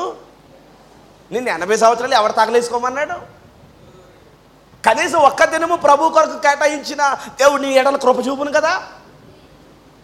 నేను చేసేదే భక్తి అనుకున్నావు, నేను ప్రార్థన చేస్తున్నాను అన్నావు, తగినంత మాట్లాడతావు, తగినంత వాదిస్తావు, తగినంత నడుస్తావు, తగినంత ఏడుస్తావు, తగినంత తింటావు, కానీ తగినంత ప్రార్థన చెయ్యవు. నా మాట కాదు అది, బ్రహ్మం చెప్పిన మాట అది. క్రైస్తవులంట తగినంత తింటారంట, తగినంత మాట్లాడతారంట, తగినంత జీవిస్తారంట, అసలు ఎందులో కాంప్రమైజ్ అవ్వదు. అమ్మాయే కానీ అబ్బాయే కానీ కాంప్రమైజా? Never. There is no choice. అసలు అవకాశం లేదు దానికి. అనుకున్నది అదే, ఏదో సామెత ఉంటుంది మాకు, అనుకున్నప్పుడే తాత పెళ్ళి అంట. అనుకున్నప్పుడు అయిపోవాలి వాళ్ళకి. ఏదో ఇప్పుడు సెల్ ఫోన్ వచ్చి తగలబెడుతుంది మొత్తం అందరినీ, ప్రపంచమంతా అరచేతిలోకి వచ్చేసింది. ఒకప్పుడు మ్యాప్ పలానా దేశంలో ఎక్కడుందంటే అంత మ్యాప్ అంత షీట్ ఉండేది, అది ఆ షార్ట్ ఎంత ఉంది అంత షీట్ ఉండేది, అంత ఇప్పి పాయింట్ రైట్ చూపించేవారు, అది గది గది గదిగా అక్కడ ఉంది అక్కడ ఉందని. ఇప్పుడు అరచేతిలో బొమ్మ గిర్రని తిప్పి వచ్చేస్తుంది అది. నీ జ్ఞానము పెరిగే కొద్దీ నీ ఆయుష్కాలం తగ్గిపోతుంది, గుర్తుపెట్టుకో. నీ అధిక తెలివితేటలు ఎక్కువైపోతుంటే నువ్వు దేవుని దూరం అయిపోతున్నావు, మర్చిపోకు. నీ సహవాసం కట్ అయిపోతుంది, దేవునితో నీ బంధం తెగిపోతుంది. నువ్వు మాట్లాడే మాటలను బట్టి, నీ క్రియలను బట్టి, నీ సహవాసాన్ని బట్టి, నీ స్నేహాన్ని బట్టి, నీ యొక్క ఎక్కువ సమయాన్ని గడిపే దాన్ని బట్టి దేవుడిని నువ్వు దూరం అయిపోతున్నావు. నీకు అన్నీ బాగుంటాయి ఈ భూమి మీద, చచ్చి ఎక్కడ పోతావంటే నరకంలో పోతాం. అగాధం తప్పించుకోవడానికే క్రీస్తు లోకానికి వచ్చి నీకోసం చచ్చింది, నీకోసం ప్రాణం పెట్టింది, నీకోసం రక్తం కార్చింది, నీకోసం అన్ని త్యాగం చేసింది ఆయన, నువ్వు అగాధం తప్పించుకోవాలని. నువ్వు తిరిగి తిరిగి తిరిగి తిరిగి అగాధంలోకి వెళ్తానంటే ఆయన ఇంకా లాస్ట్లో కూడా నీకు అవకాశం ఇవ్వడం. ఒక ఫ్రెండ్ నన్ను అడిగాడు, నేను ఇలాగే ప్రసంగం చేస్తే ఒక ఫ్రెండ్ అడిగాడు నన్ను, పాస్టర్ గారు అబ్బాయి ఏమన్నాడంటే, సిలువ మీద దొంగ గురించి మాట్లాడాను నేను. సిలువ మీద దొంగ, ఒక దొంగ నువ్వు నిజంగా దేవుని కుమారుడు అయితే నిన్ను నువ్వు కాపాడుకుని నన్ను కూడా కాపాడు అన్నాడు కదా, మరి ఇంకొకటి గురించి చెప్పావు కదా, నీకు ఇష్టమైతే నీ రాజ్యంలో నన్ను జ్ఞాపకం చేసుకొని ప్రసంగం చేసావు కదా, ఆడు బాప్తిసం పొందాడా అని అడిగాడు. ఏమన్నాడు? బాప్తిసం పొందాడా అన్నాడు. నేను ఈ ఉదయకాలం వాక్యం వింటుంటే ప్రవక్త బ్రహ్మం అంటాడు, రోమ్ వెళ్ళాడంట ఆయన.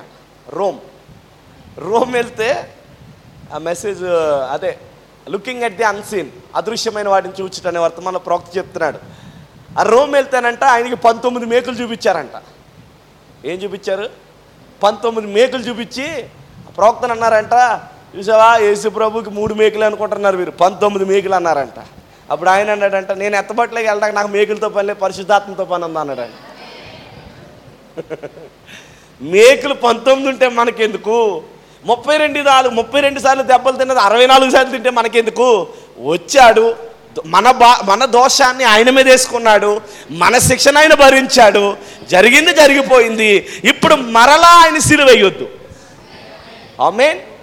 నీ నడకను బట్టి, నీ క్రియలను బట్టి, నీ మాటను బట్టి, నీ చూపును బట్టి, నీ ప్రవర్తనను బట్టి మరలా ఆయన సిలువయ్యొద్దు. అప్పుడు ప్రవక్త అన్నాడంట, మేకులు కాదు మనకు పరలోకి వెళ్తాక అవసరమైంది. ఆయన మేకులు వదిలిపెడితే ఏంటి, లేదా ఇంకోటి వదిలిపెడితే ఏంటి? పరిశుద్ధాత్మను వదిలిపెట్టాడు. ఆమేన్. పరిశుద్ధాత్మను ఎందుకు వదిలిపెట్టాడంటే మిమ్మల్ని అనాథులుగా విడిచిపెట్టను అన్నాడు. ఈరోజు ప్రతి యవనస్తుడికి, ప్రతి యవనురాలికి ఏది కావాలంటే పరిశుద్ధాత్మ కావాలి. పరిశుద్ధాత్మ నువ్వు ఎలా పొందుకుంటావు? మీరు చదివారా? సిఓడిలో ఉంటాయి ఆ ప్రశ్నలన్నీ. పరిశుద్ధాత్మను పొందుకున్నామని రుజువేంటి బ్రదర్? నీ క్రియలను బట్టి, నీ ప్రవర్తన బట్టి. ఒక మాట చదువుతాను చూడండి. క్షమాపణ అనే వర్తమానంలో దావీదు గురించి భలే చెప్తాడు ప్రవక్త. దావీదంట యవన ప్రాయంలో పెళ్లి చేసుకున్నాడు కదా, చేసుకున్నాడా? డెబ్బై ఒకటో పేరాలో ప్రవక్త ఇలాగ అంటున్నాడు, పరిశుద్ధ గ్రంథం యొక్క గొప్ప కీర్తనాకారుడైన దావీదు. ఏంటి టైటిల్ ఏంటండి? ఈ మధ్యకాలంలో ఎండ్ టైం పాసెస్కి టైటిల్ పెడుతున్నారండి, ఇంటర్నేషనల్ స్పీకర్స్ అని. అది లేకపోతే ప్రసంగం రాదు అయ్యగారికి, రాదు. అదంతే, అది అలా పెట్టించుకోవాలి. ఈయన మరి వాళ్ళతో పోల్చుకుంటే ఈయన గొప్పడు కదా. పరిశుద్ధ గ్రంథమునికే గొప్ప కీర్తనకారుడు అంటే ఈయన, మరి ఈయనంత గర్వించాలా? అర్థమైందా మీకు? గొప్ప కీర్తనకారుడైన దావీదు చేసిన కార్యమున గుర్తొస్తుంది.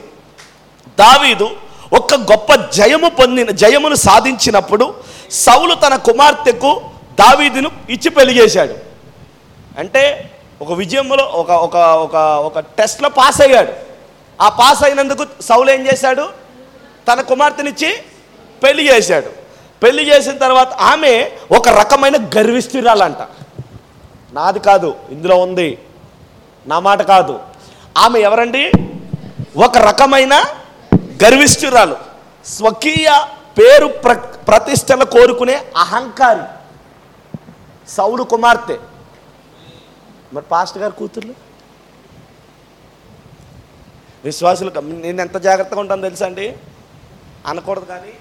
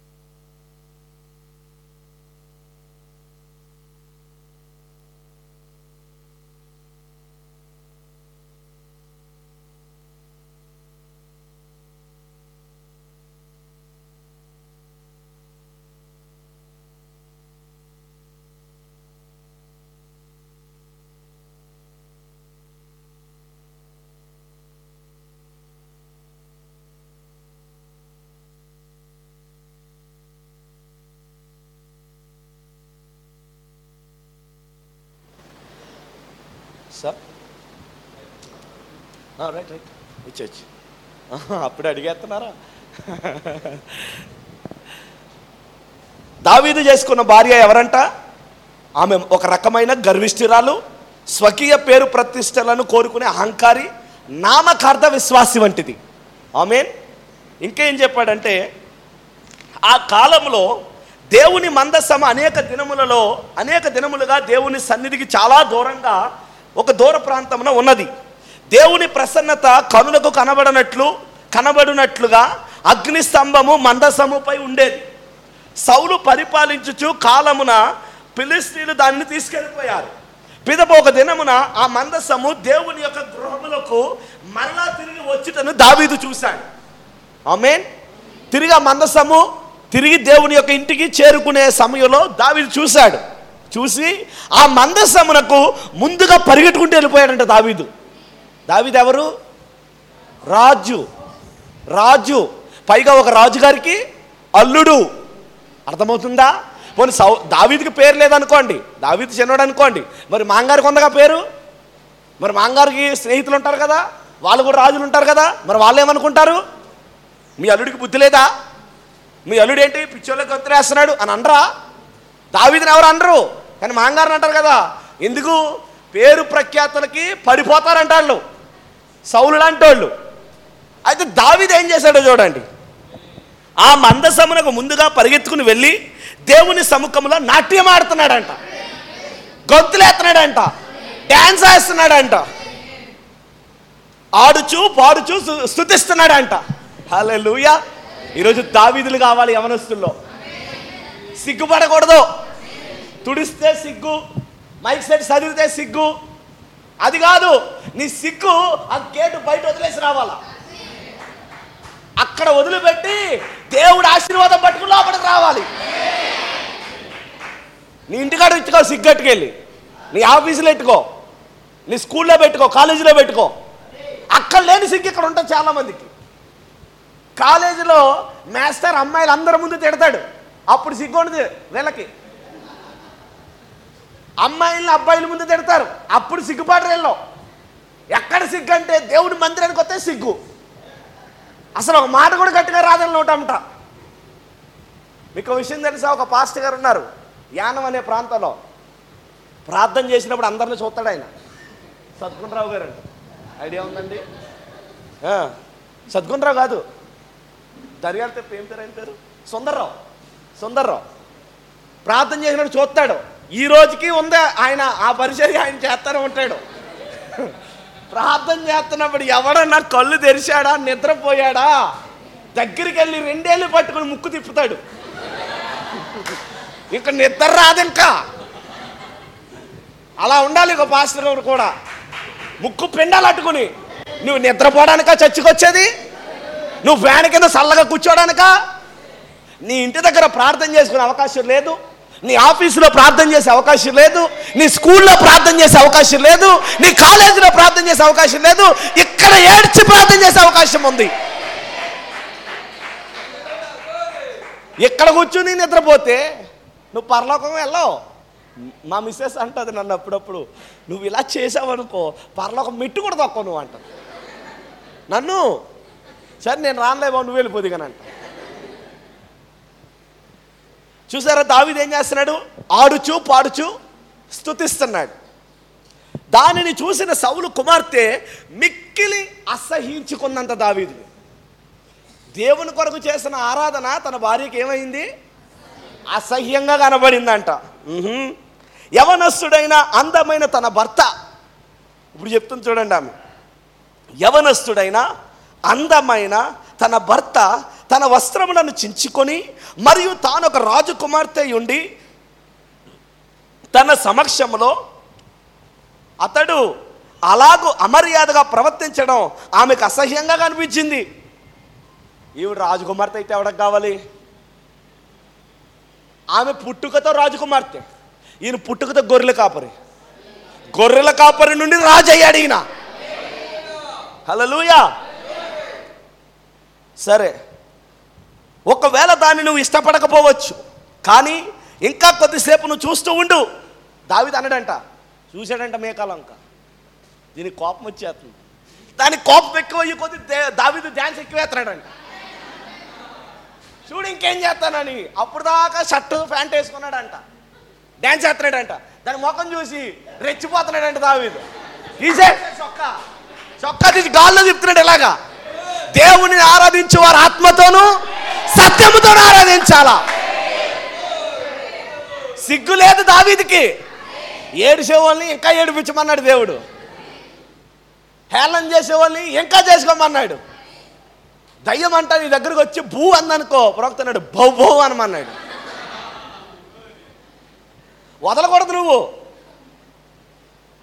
చూడు అని దావీదు చెప్పి మరలా మందసం దగ్గర పెట్టె దగ్గరకు వెళ్ళి దాని చుట్టూ తిరుగుతున్నాడంటే, ఇప్పుడు నువ్వు రాజు రా అయితే నాకేంటి, నేను రాజుని అయ్యానంటే కారణం ఇదే, నేను పాటలు పాడుతున్నానంటే కారణం ఆయనే, నేను ఆరాధిస్తున్నానంటే కారణం ఆయనే. నేను ఎన్నోసార్లు ఏడ్చాను రెండు వేల పదిహేడు నుండి నా జీవితంలో ఎదుర్కొన్న శోధనలు బట్టి ప్రభు దగ్గర ఏడ్చేవాడిని. ప్రభువా నేను ఆత్మహత్య చేసుకుని చచ్చిపోతాను, ప్రభువా నేను సహించలేను, ప్రభువా ఈ బాధను నేను తట్టుకోలేను, నా కష్టాలన్నీ నా కుటుంబం కాదు తోటి సేవకులే తోటి పాస్టర్లే నన్ను ఎంత ప్రేరేపించారంటే ఆఖరికి సూసైడ్ కమిట్మెంట్ చేసేసుకుని అంత దాకా వెళ్ళిపోయారు. అప్పుడు నేను అన్నాను, ప్రభువా నా పని అంటూ నీకుంటే, నన్ను వాడుకునే వరం నాలో కానీ నీకు ఇష్టమైతే నన్నుంచి నా కళ్ళ ముందు నా శత్రువుని తీసేయన్నాను. దావీదు అన్నాడు కదా, దావీదు అన్నాడా నేను ఉండాలంటే నా శత్రువు ఉండకూడదు అన్నాడు. దేవుడికి తెలుసు శత్రువుల మధ్యలో ఆది, నీకెక్కడ అవమానం కలిగిందో అక్కడే కనిపిస్తాడు ఆయన, ఎక్కడ నవ్వులు పాలయ్యావో అక్కడే దేవుడు సంతోషపెడతాడు నిన్ను. మేక సౌలు కుమార్తెకి కోపం ఎక్కువైపోతుంది. తెరవ తీర తీర దావీదు చూసి దావీదు అంటున్నాడు, చూడు చూడు అలా వస్తుండు, కంగారు పడక అలా ఉండు, అక్కడే ఉండు, ఇప్పుడు పెట్టి చుట్టూరు తిరుగుతున్నాడు అంట. తిరిగి గంతులు వేస్తూ నాట్యమాడుతూ పాటలు పాడుతూ తిరుగుతూ ఉన్నాడు. ఆమె దానిని చూచి చికాకు పడింది, చిరాకు పడుతుంది. దేవుడు ఆమెను ఒక శాపముతో శపించాడు. ఓ క్రీస్తు పునరుద్ధానుడైన ఆనవాలుగా తన సంఘములో తన జీవముతో ఆయన జీవించుటకు యేసుక్రీస్తు యొక్క రక్తము ద్వారా మనకు లభించిన ఆ ఆనవాలే ఆ సహవాసమునకు కారణమైంది. నువ్వు సిగ్గుపడ్డానికి కాదు ప్రభు వచ్చి చచ్చిపోయింది, నువ్వు తలదాచుకోవడానికి కాదు, సమయమందును నువ్వు చెప్పాల్సిందే నీ జీవితము ద్వారా నీ పత్రికల ద్వారా. ఆమేన్. లోకము నిన్ను చదవాలి, నీ నడవడికను చూడాలి, నీ మాటను చూడాలి, నీ క్రియలు కనబడాలి. You are the written epistles, రాయబడిన పత్రికలై ఉన్నారు మీరు. మీ జీవితం యథార్థంగా ఉంటే దేవుడే మిమ్మల్ని హెచ్చిస్తాడు. మీ ప్రార్థన జీవితం కరెక్ట్గా ఉంటే ప్రభువే మిమ్మల్ని ఆశీర్వదిస్తాడు. నీకు ఉద్యోగం కావాలా, దేవుడిని అడుగు. నీకు నీకు జాబ్ కావాలా, దేవుడిని అడుగు. లేకపోతే నీకు ఇంకోటి ఇల్లు కావాలా, దేవుడిని అడుగు. నువ్వు కరెక్ట్గా ఉండి అడిగితే దేవుడు ఖచ్చితంగా నీకు ఇస్తాడు. అన్నిట్లో మైనస్ మార్కులు పెట్టుకుని గాల్లో దీపం పెట్టి దేవా పాస్ చేయంటే దేవుడు చేయడు. తొంభై శాతం నువ్వు చేయాలి, పది శాతమే ఆయన చేస్తాడు. ఆయన చేయగలట తొంభై శాతం, మరి నీ ఆయన చేస్తే నీకేంటి, నీకేంటి ఘనత, నీ వలన ఆయన మహిమ పొందాలా. ఆమేన్. అందుకే ఆయన అన్నాడు మంచు దీపం వెలిగించి మంచం కింద కొంచెం కింద ఎట్టకూడదు. నీ జీవితము ప్రశస్తమైనది అన్నప్పుడు నువ్వేం చేయాలి, నలుగురికి ఆకర్షించాలి. హల్లెలూయా. కాబట్టి ప్రియులారా ఈ రాత్రి ఈ మధ్యాహ్నం ముగిస్తున్నాను. దావీదు తన జీవితమును కాపాడుకున్నాడు, అందుకే దేవుని నిమిత్తము సిగ్గుపడలేదు. యోసేపు పరిపూర్ణత చెందాడు, అందుకే పాపము జోలికి పోలేదు. యాకోబు ఆ కృప పొందుకున్నాడు, వీడని పట్టుదల కలిగి ఉన్నాడు. అబ్రహాము విశ్వాసమునకు కర్తయ్యాడు గల కారణము అతని యొక్క నమ్మకాన్ని బట్టి. నీ జీవితంలో ఈ క్యారెక్టర్స్ ఉండాలి. రూతు రూతు నయోమితో అంటుంది, నీ దేవుడే నీ జనమే, నువ్వు ఎక్కడ సత్తే నేను అక్కడ సత్తానే అత్త, సత్తే సావే నీకోసం నేను చెప్తాను, కానీ నిన్ను వదిలేసి వెళ్ళిపోమంటావు ఏంటన్నది. ఎందుకు వెళ్ళిపోలేదు, బోయాజు బోయాజ్ దగ్గరికి పంపాలంటే ఒక ఆవిడ ఉండాలి అక్కడ. ఐ మీన్ బంధువుడకు విమోచకుడిని పరిచయం చేయాలంటే ఒక ఆయన ఉండాలి, ఒక ఆవిడ ఉండాలి. ఐ మీన్ వెళ్ళింది ఆ పని పని చేసుకునే స్థలానికి వెళ్ళింది, పొలంలోకి వెళ్ళింది, ఆవులు ఏరుకు ఆవులు ఏరుకుంటుంది. చూశాడు, ఎవరామె, ఎవరో రూత్ అంట, నయోమి చుట్టమంట, భర్తలు చచ్చిపోయారంట, అత్తా కోడలిద్ద తిరిగి ఇంటికి వచ్చేసారు. మరి ఏం చేద్దాం, వాళ్ళ బంధకాల్లో ఉన్నారు, సరే ఇడిపిద్దాం. ఇడిపించేశాడా? బోయాజ్ ఇడిపించాడా? మరి ఆ రూతిని ఇడిపించిన దేవుడు ఈ రూతిని ఇడిపించడా? ఆ రూతికి బోయాజ్ ఉంటే ఈ రూతికి బోయాజ్ లేడా? ఈ బంధువుడకు విమోచకుడు నీకున్నాడా? నీ రక్త సంబంధి అయిన విమోచకుడు నీకున్నాడా? గురి కలిగి, నమ్మకముతో, విశ్వాసముతో, ఓపికతో యుద్ధరంగంలో పరిగెట్టాలి. యుద్ధరంగంలో ఓపిక కలిగిన వాడికే బహుమతి వస్తుంది, ప్రతి ఒక్కడికి రాదది. కాబట్టి ప్రియులారా గుర్తుపెట్టుకోండి, ఎవరొస్తున్నారా, అంత్యదినమందు దేవుని ఆత్మ కుమ్మరించబడే కాలం ఇదే. ఇప్పుడే ఈ క్షణంలోనే దేవుని ఆత్మ కుమ్మరించబడుతుంది. ఇప్పుడు యవనులు దర్శనములు చూడాలి, యవనస్తులు ప్రవచించాలి, యవనస్తులు పరిచర్య చేయాలి. దేనికోసం చేయాలి? ప్రభు కోసం చేయాలి. వాక్యం నిమిత్తము సిగ్గుపడకూడదు. పాట పాడమన్నారా, ధైర్యంగా వచ్చి పాట పాడు. నిన్ననేవాడు ఎవడన్నాడు? నిన్ను తిట్టేవాడు ఎవడన్నాడు? నీ కీబోర్డ్ వచ్చినా రాపోయినా వచ్చి వాయించే, కీ కా కీ కా అంతే, ఎదుడు వాయించే. డ్రమ్ కొట్టడం రాదా, ప్లే చేయి. ఎవరికేమీ రాదు స్టార్టింగ్లో. కొంతమందికి అంటే మా డాడీ అంటారు, మా ఇంట్లో చిన్న పాప ఉంది, మా చెల్లెల పాప, ప్రతిరోజు మామయ్య బొమ్మగోను, అదిగోను ఇదిగోను అంటారు. అమ్మ కొంటానమ్మా అంటాను. నాకు గారం ఎక్కువ, అది అంటే నాలుగు సంవత్సరాల తర్వాత పుట్టింది, సరే గారం ఎక్కువ. మా డాడీ అంటారు, సరే సరే మీ మామయ్య అన్నీ కొనిస్తాడు కానీ పొద్దున స్కూల్కి వెళ్ళాలి. ఇలా చూస్తాను సీరియస్గానే.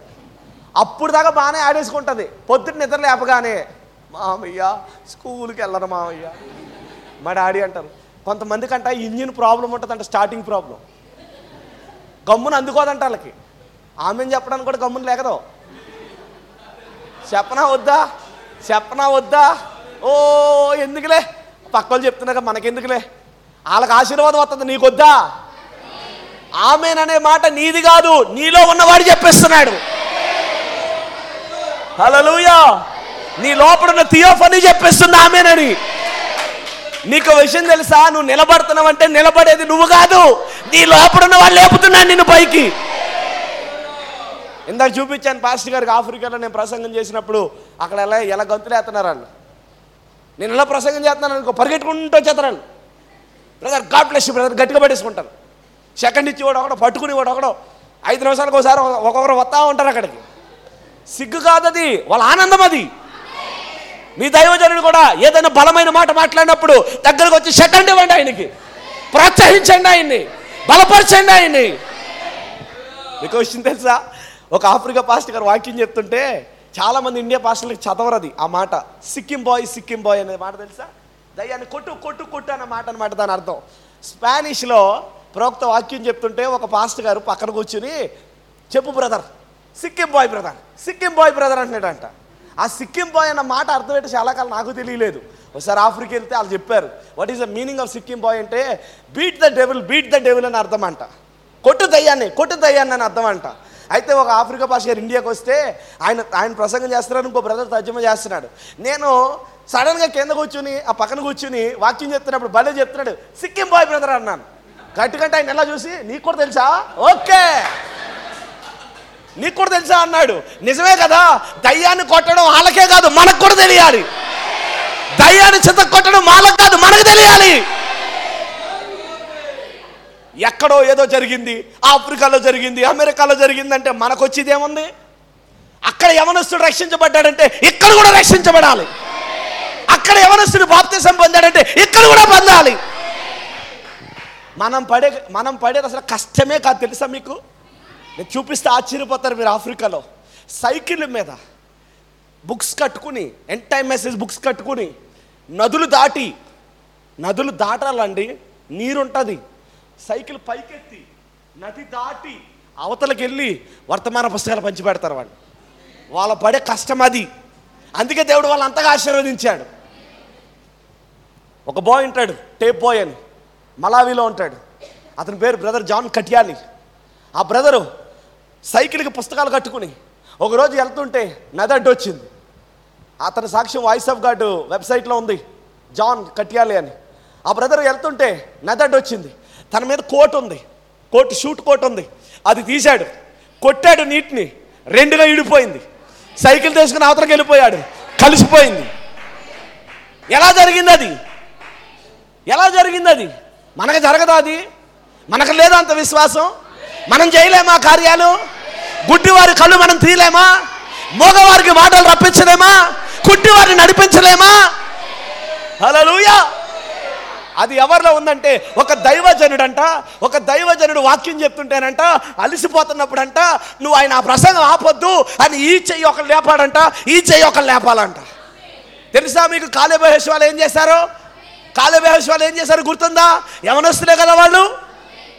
మోషే చేతులు అలిసిపోయి దిగిపోతున్నప్పుడు, ఓయ్ బాబు నువ్వు దింపావంటే శత్రువులు మమ్మల్ని చంపేస్తారా బాబు, నువ్వు పైకెత్తు, నీ చేతులు పైనే ఉండాలి. సేవకుడి చేతులు పైనంత కాలము సంఘమునకు ఆశీర్వాదమే. నీ మీద ప్రవచించే ఆత్మ దిగుతుంది, నీ మీద పరిశుద్ధాత్మ దిగుతుంది, నీ మీద దేవుని ఆత్మ దిగి వస్తుంది. మీరే ప్రవచిస్తారు, భాషల్లో మాట్లాడతారు, అద్భుత కార్యాలు చేస్తారు. మీరు ప్రార్థిస్తే నీరు పెట్రోల్గా మారిపోద్ది. ఆమేన్. పాస్టర్ గారు కాదు, ఒక వ్యక్తి హాస్పిటల్లో ఉన్నప్పుడు విశ్వాసంతో సహితంతో విశ్వాసంతో ఉన్న మీరు వెళ్ళి, ఎవరు వస్తున్నారని మీరు వెళ్ళి ప్రార్థన చేస్తే అక్కడ హాస్పిటల్లో స్వస్థత వస్తుంది. హల్లెలూయా! ప్రవక్త బ్రెండం అంటాడు, అలాంటి వాళ్ళు కావాలి ఇప్పుడు. దావీదు లాంటి వాళ్ళు కావాలి ఇప్పుడు. సిగ్గుపడని వారు కావాలి ఇప్పుడు. సంతోషించేవారు కావాలి ఇప్పుడు. కాబట్టి ప్రియులారా, ఆ నలుగురు కుష్ఠరోగులు సత్య సత్వమైన కాదు, శత్రువుల శిబిరంలోకి వెళ్ళారు. వీళ్ళు ఏం చేశారు? వీళ్ళు వెళ్ళేసరికంట గొప్ప మాట ఉంటుంది అక్కడ. వీళ్ళు నడిచేది ఎంతమంది? నలుగురు. ఎన్ని పాదాలు అంటే ఎన్ని కాళ్ళు? ఎనిమిది కాళ్ళు. ఎనిమిది కాళ్ళు నడుస్తుంటేనంట శత్రువుడికి ఎంత శబ్దం వినబడిందో తెలుసా? మహాసైన్యం మన మీదకి వచ్చేస్తుందో అనుకున్నారంట. సైన్యం కాదు వచ్చేది, నలుగురే నడుస్తున్నారు. కానీ వాళ్ళ అడుగు దేవుడే దేవుడు వేస్తున్నాడు అడుగు. ఒక్క అడుగు వేస్తే శత్రువుడు ఎక్కడిదక్కడ వదిలేసి పారిపోయారంట.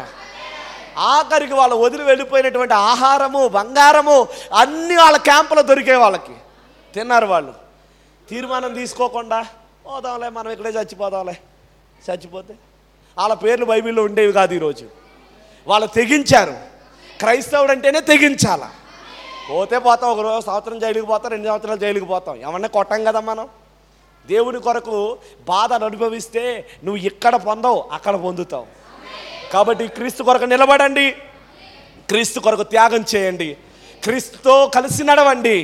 ఇంగ్లీష్లో ఉంటుంది అన్నమాట, టేక్ సైడ్స్ విత్ జీసస్. యేసు పక్షమున నిలబడండి. ఒక్కసారి మీరు కనుక నిలబడితే ఇక మొత్తం ఆయనే చూసుకుంటాడు. హల్లెలూయా! నిలబడతారా? క్రీస్తు కొరకు త్యాగం చేస్తారా? క్రీస్తుతో సహవాసం చేస్తారా? దేవుడు మిమ్మల్ని దీవించును గాక. ఆమేన్. Thank you.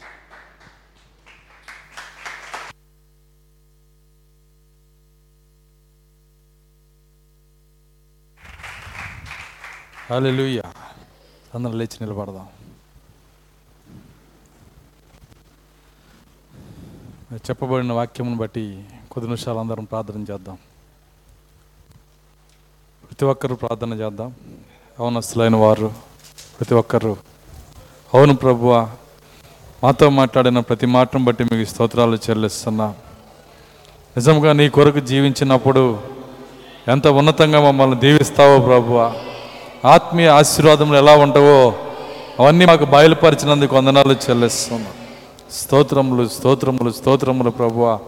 ప్రార్థించుకుందాం. స్తోత్రములు నాయన, కృపగల తండ్రి, నీ స్తోత్రములు. హల్లెలూయా, హల్లెలూయా, హల్లెలూయా. అవును ప్రభువా, పరిశుద్ధాత్మతో మమ్మల్ని నింపండి నాయన. ఆత్మతో జీవించే శక్తి మాకు దయచేయండి. లోకమును జయించిన విజయాన్ని మాకు దయచేయండి. ఆ విశ్వాసంతో మమ్మల్ని నింపండి ప్రభువా. హల్లెలూయా. స్తోత్రము, స్తోత్రము, స్తోత్రములు ప్రభువా. నీకు స్తోత్రాలు చెల్లిస్తున్నాం. ప్రతి ఒక్కరూ నోరు తెరిచి ప్రార్థించుదాం. ఎవరు మౌనంగా ఉండొద్దు. అందరం స్వరం తెరిచి స్వరమెత్తి వాక్యం విన్నాము. ఎవరు సిగ్గుపడద్దు, దయచేసి అందరూ స్వరం ఎత్తి మన నోరు తెరిచి కొద్ది నిమిషాలు దేవుని స్తుతించుదాం. హల్లెలూయా, హల్లెలూయా, హల్లెలూయా, స్తోత్రము, స్తోత్రము నాయన, హల్లెలూయా. కొద్ది నిమిషాలు ప్రార్థించుదాము. సోదరుడు సోదరి, యవనస్తుడు యవనస్తురాలా, అవును ప్రభువా, నీ కొరకు మేము జీవించినప్పుడు నాయన, ఈ లోకంలో నీ కొరకు యథార్థంగా మేము నిలబడినప్పుడు మమ్మల్ని తలగా ఉంచుతానని చెప్పిన దేవుడవు, నీకే స్తోత్రాలు ప్రభువా. ఎన్ని కష్టాలు వచ్చినా, ఎన్ని ఇబ్బందులు వచ్చినా నీ కొరకు నిలబడే శక్తి మాకు దయచేయండి నాయన. హల్లెలూయా, స్తోత్రములు, స్తోత్రములు, స్తోత్రములు, హల్లెలూయా. కొద్ది నిమిషాలు ప్రార్థించుదాం అందరము. హల్లెలూయా, అవును ప్రభువా, అవును తండ్రి, హల్లెలూయా, హల్లెలూయా. ప్రార్థించుకుందాం.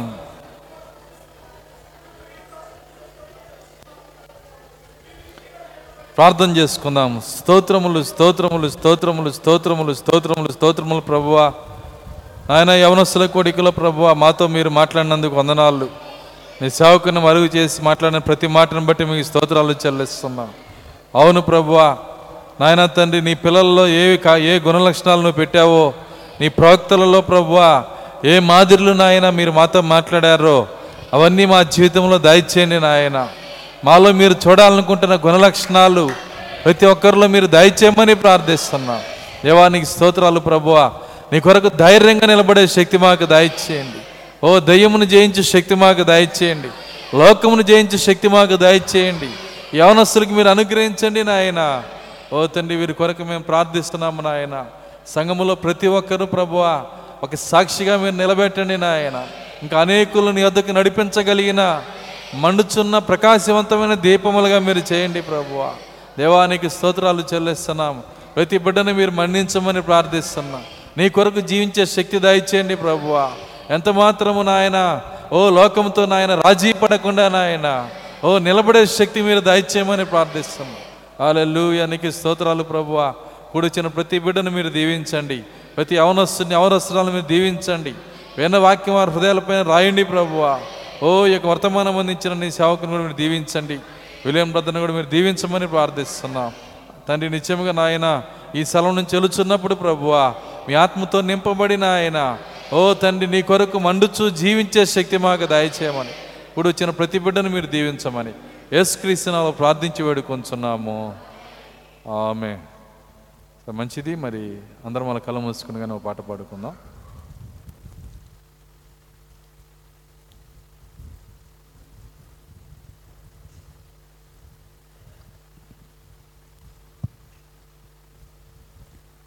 నేను ప్రేమించుచున్నాను నా ప్రభువును, ఎందుకనగా ఆయనే మొదటిగా నన్ను ప్రేమించెను, ఎందుకనగా ఆయనే మొదటిగా నన్ను ప్రేమించెను. నా రక్షణను కొనేను, ఆ కల్వరి వృక్షముపైనే నా రక్షణను కొనేను, ఆ కల్వరి వృక్షముపైనే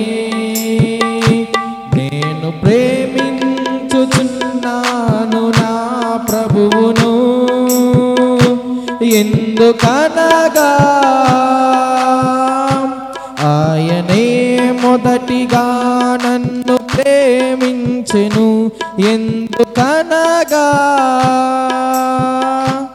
ఆయనే మొదటిగా నన్ను ప్రేమించెను. నశించిపోవుచున్న నన్ను వెదకెను ఆయనే, మసిపోకులాంటిన జీవితమును మార్చెను ఆయనే. నశించిపోవుచున్న నన్ను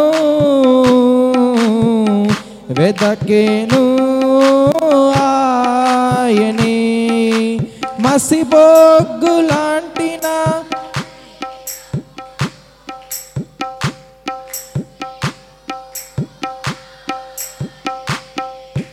నా రక్షణను కొనెను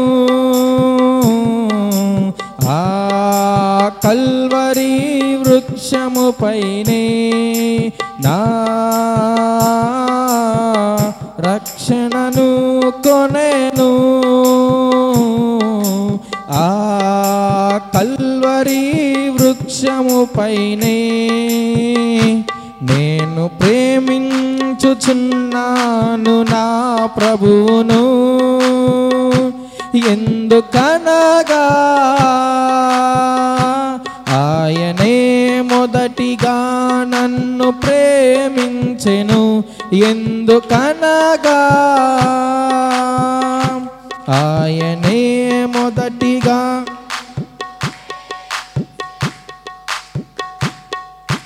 జిగటగల ఊపి నుండి నన్ను లేవనెత్తెను ఆయనే.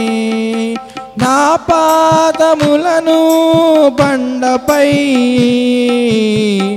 నిలిపెను ఆయనే. జిగటగల ఊపి నుండి నన్ను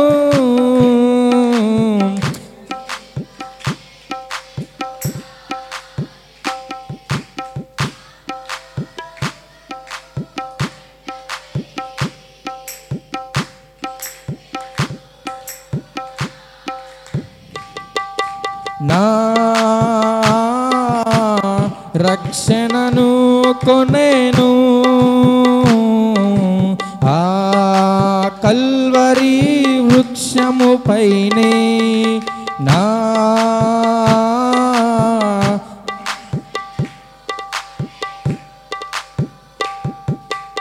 ఆ కల్వరి వృక్షముపైనే నేను ప్రేమించుచున్నాను నా ప్రభువును, ఎందుకనగా ఆయనే మొదటిగా నన్ను ప్రేమించెను. ఎందుకనగా ఆయనే మొదటిగా నన్ను ప్రేమించెను. నా పాపమంతటిని కడిగెను తన రక్తముతో, తన ఆత్మతో మేల్కొల్పెను తన సేవాకయ్యాయనే. నా పాపమంతటిని కడిగెను తన రక్తముతో ఆయనే.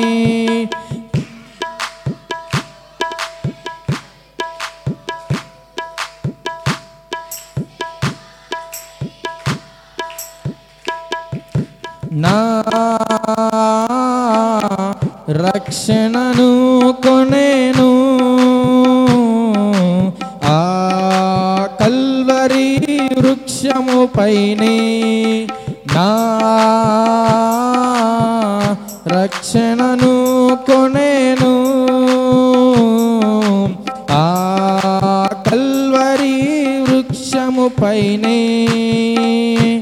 నేను ప్రేమించుచున్నా నా ప్రభువును, ఎందుకనగా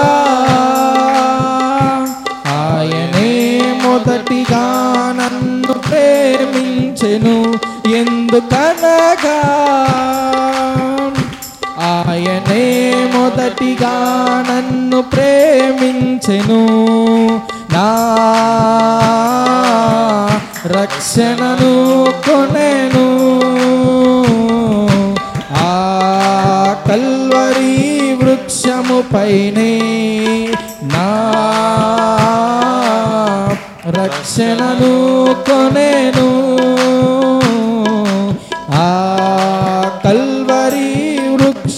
పైనే నా రక్షణను కొనేను. ఆ కల్వరి వృక్షము పైనే నా రక్షణను కొనేను. ఆ కల్వరి వృక్షము పైనే. హల్లెలూయా, హల్లెలూయా. మంచిది ప్రియులారా, మరి చక్కని వర్తమానం విన్నాము. ఎంతమంది సంతోషించారు? చాలా చక్కని మరి అనుభవ అనుభవంతో మరి తన సాక్ష్యంతో కూడా మనకి వివరించున్నాడు మరి దైవ సేవకుడు. మరి ఆయనకి మళ్ళా మరి ఈ కొడుకు నిమిత్తం కూడా ఇంకోసారి వందనాలు తెలియజేస్తూ ఉన్నాను. మరి ఆయన యొక్క సంఘం కోసము ఆయన కుటుంబం కోసం కూడా ప్రార్థన చేయండి. సరే, మంచిది. మనం ఆశీర్వాదంతో మనము ముగించుకుందాం. ఆశీర్వాదంతో ముగించుకుందాం. అందరూ కళ్ళు మూసుకున్నట్లయితే మన ప్రభు అయిన యేసుక్రీస్తు వారి ప్రేమ, కృప, ఆయన యొక్క దయ ఇక్కడ కూడినటువంటి యవనస్తులకు, ఈ భూమి మీద ఆయన వాక్య వధువుకు, యొక్క సంగమునకు సదాకాలం తోడే నడిపించునుగాక. మన అందరం దేవుని స్తుతించుదాం. హల్లెలూయా, హల్లెలూయా, హల్లెలూయా. అందరికి వందనాలు. God bless you all.